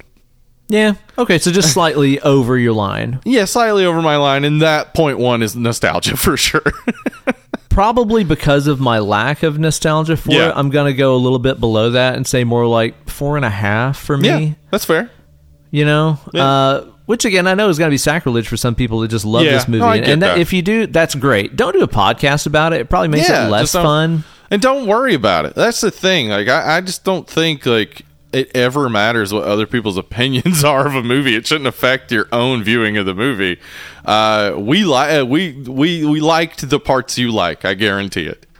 Yeah that's probably Yeah. so. And Yeah. we look forward to hearing your opinions about this one over on our facebook group. It's the only reason to use facebook. That is for fucking sure. Hang out with us on there. It is a great place to hang out and shoot the shit and talk about horror movies and Yeah, wrestling and lord of the rings and video games. All the stuff you might want to bring up, just bring it up over there. It's always a fun honestly yeah, Yeah. It, it is just kind of like this weird little you know what it is? It's like a petri dish of like okay let's just take some, uh, everything we talk about on the show which ranges from like um, food and beer to Yeah. obscure 90s wrestling right. uh, and wet dicks. yeah wet dicks uh, occasional guitar player posts Oh Like, yeah, some of that. Yeah. a little bit of everything in there. It's a little petri dish. So hang out with us on there and uh, rate and review on. Uh, what's it? Apple Podcasts, That's iTunes, right. whatever the fuck it is, Spotify. Right. Those reviews really do help us a lot. Please go in there and review the show, even if it's just like is good, five stars. That's great. That'd be awesome. Yeah, me like. Please do that for us as well as support the show on Patreon. Yeah, patreon.com forward slash dead and lovely. Uh, head on over there, become a patron on any level. You get access to the Patreon exclusive episodes. Become a patron on $5 level. You get to throw a movie into the smoking bowl. Then we uh, draw from the smoking bowl once a month. And we cover the movie we draw from the smoking bowl. As I said, though, next week we will not be doing a Patreon pick. We'll do that the first week of January. So do not worry. We'll still get to the Patreon movie, but we have something else coming just next week. First week of February. Feb- First week of February. Oh, February comes after January. I thought it was January. Then January two, the revenge. this time it's personal. This time it's personal. Yeah, So yeah, stay tuned. Next week we'll have just a little wild card mini-sode, us talking about uh, Glass Onion while Yep. I'm out rocking on the high seas aboard Shipwrecked. I'm sure I'll come back with some fun stories and stuff to tell about that one. It's going to be a blast. Yeah. We've been working our asses off uh, with a ton of music to perform on this thing, so it'll be a good time. I'm looking forward to it. Hopefully, I'll see some of you guys there, and hopefully, you guys will tune into the next installment of Dead and Lovely. I've been Uncle Ben. I've been Hollywood Steve. Woo! We'll catch you guys next time. Bye. Bye.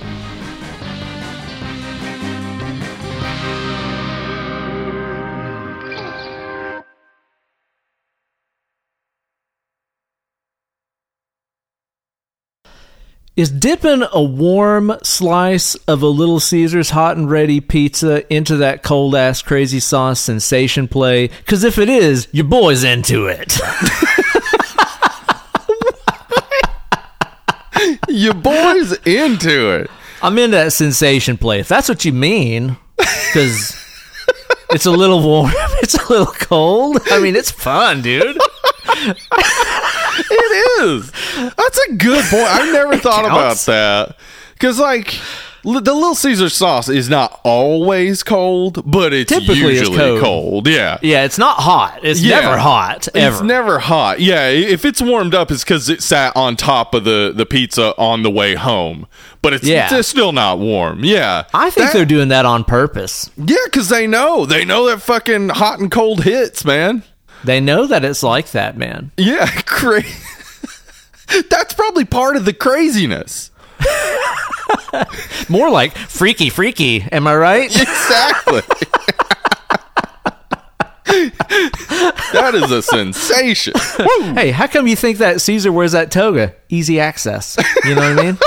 To dip, to Caesar dip likes his crazy fuck. bread into the cold marinara. exactly. And put it in your mouth. Put it in your mouth. it's not easy to do when it's toga. Much easier than any other style of clothing.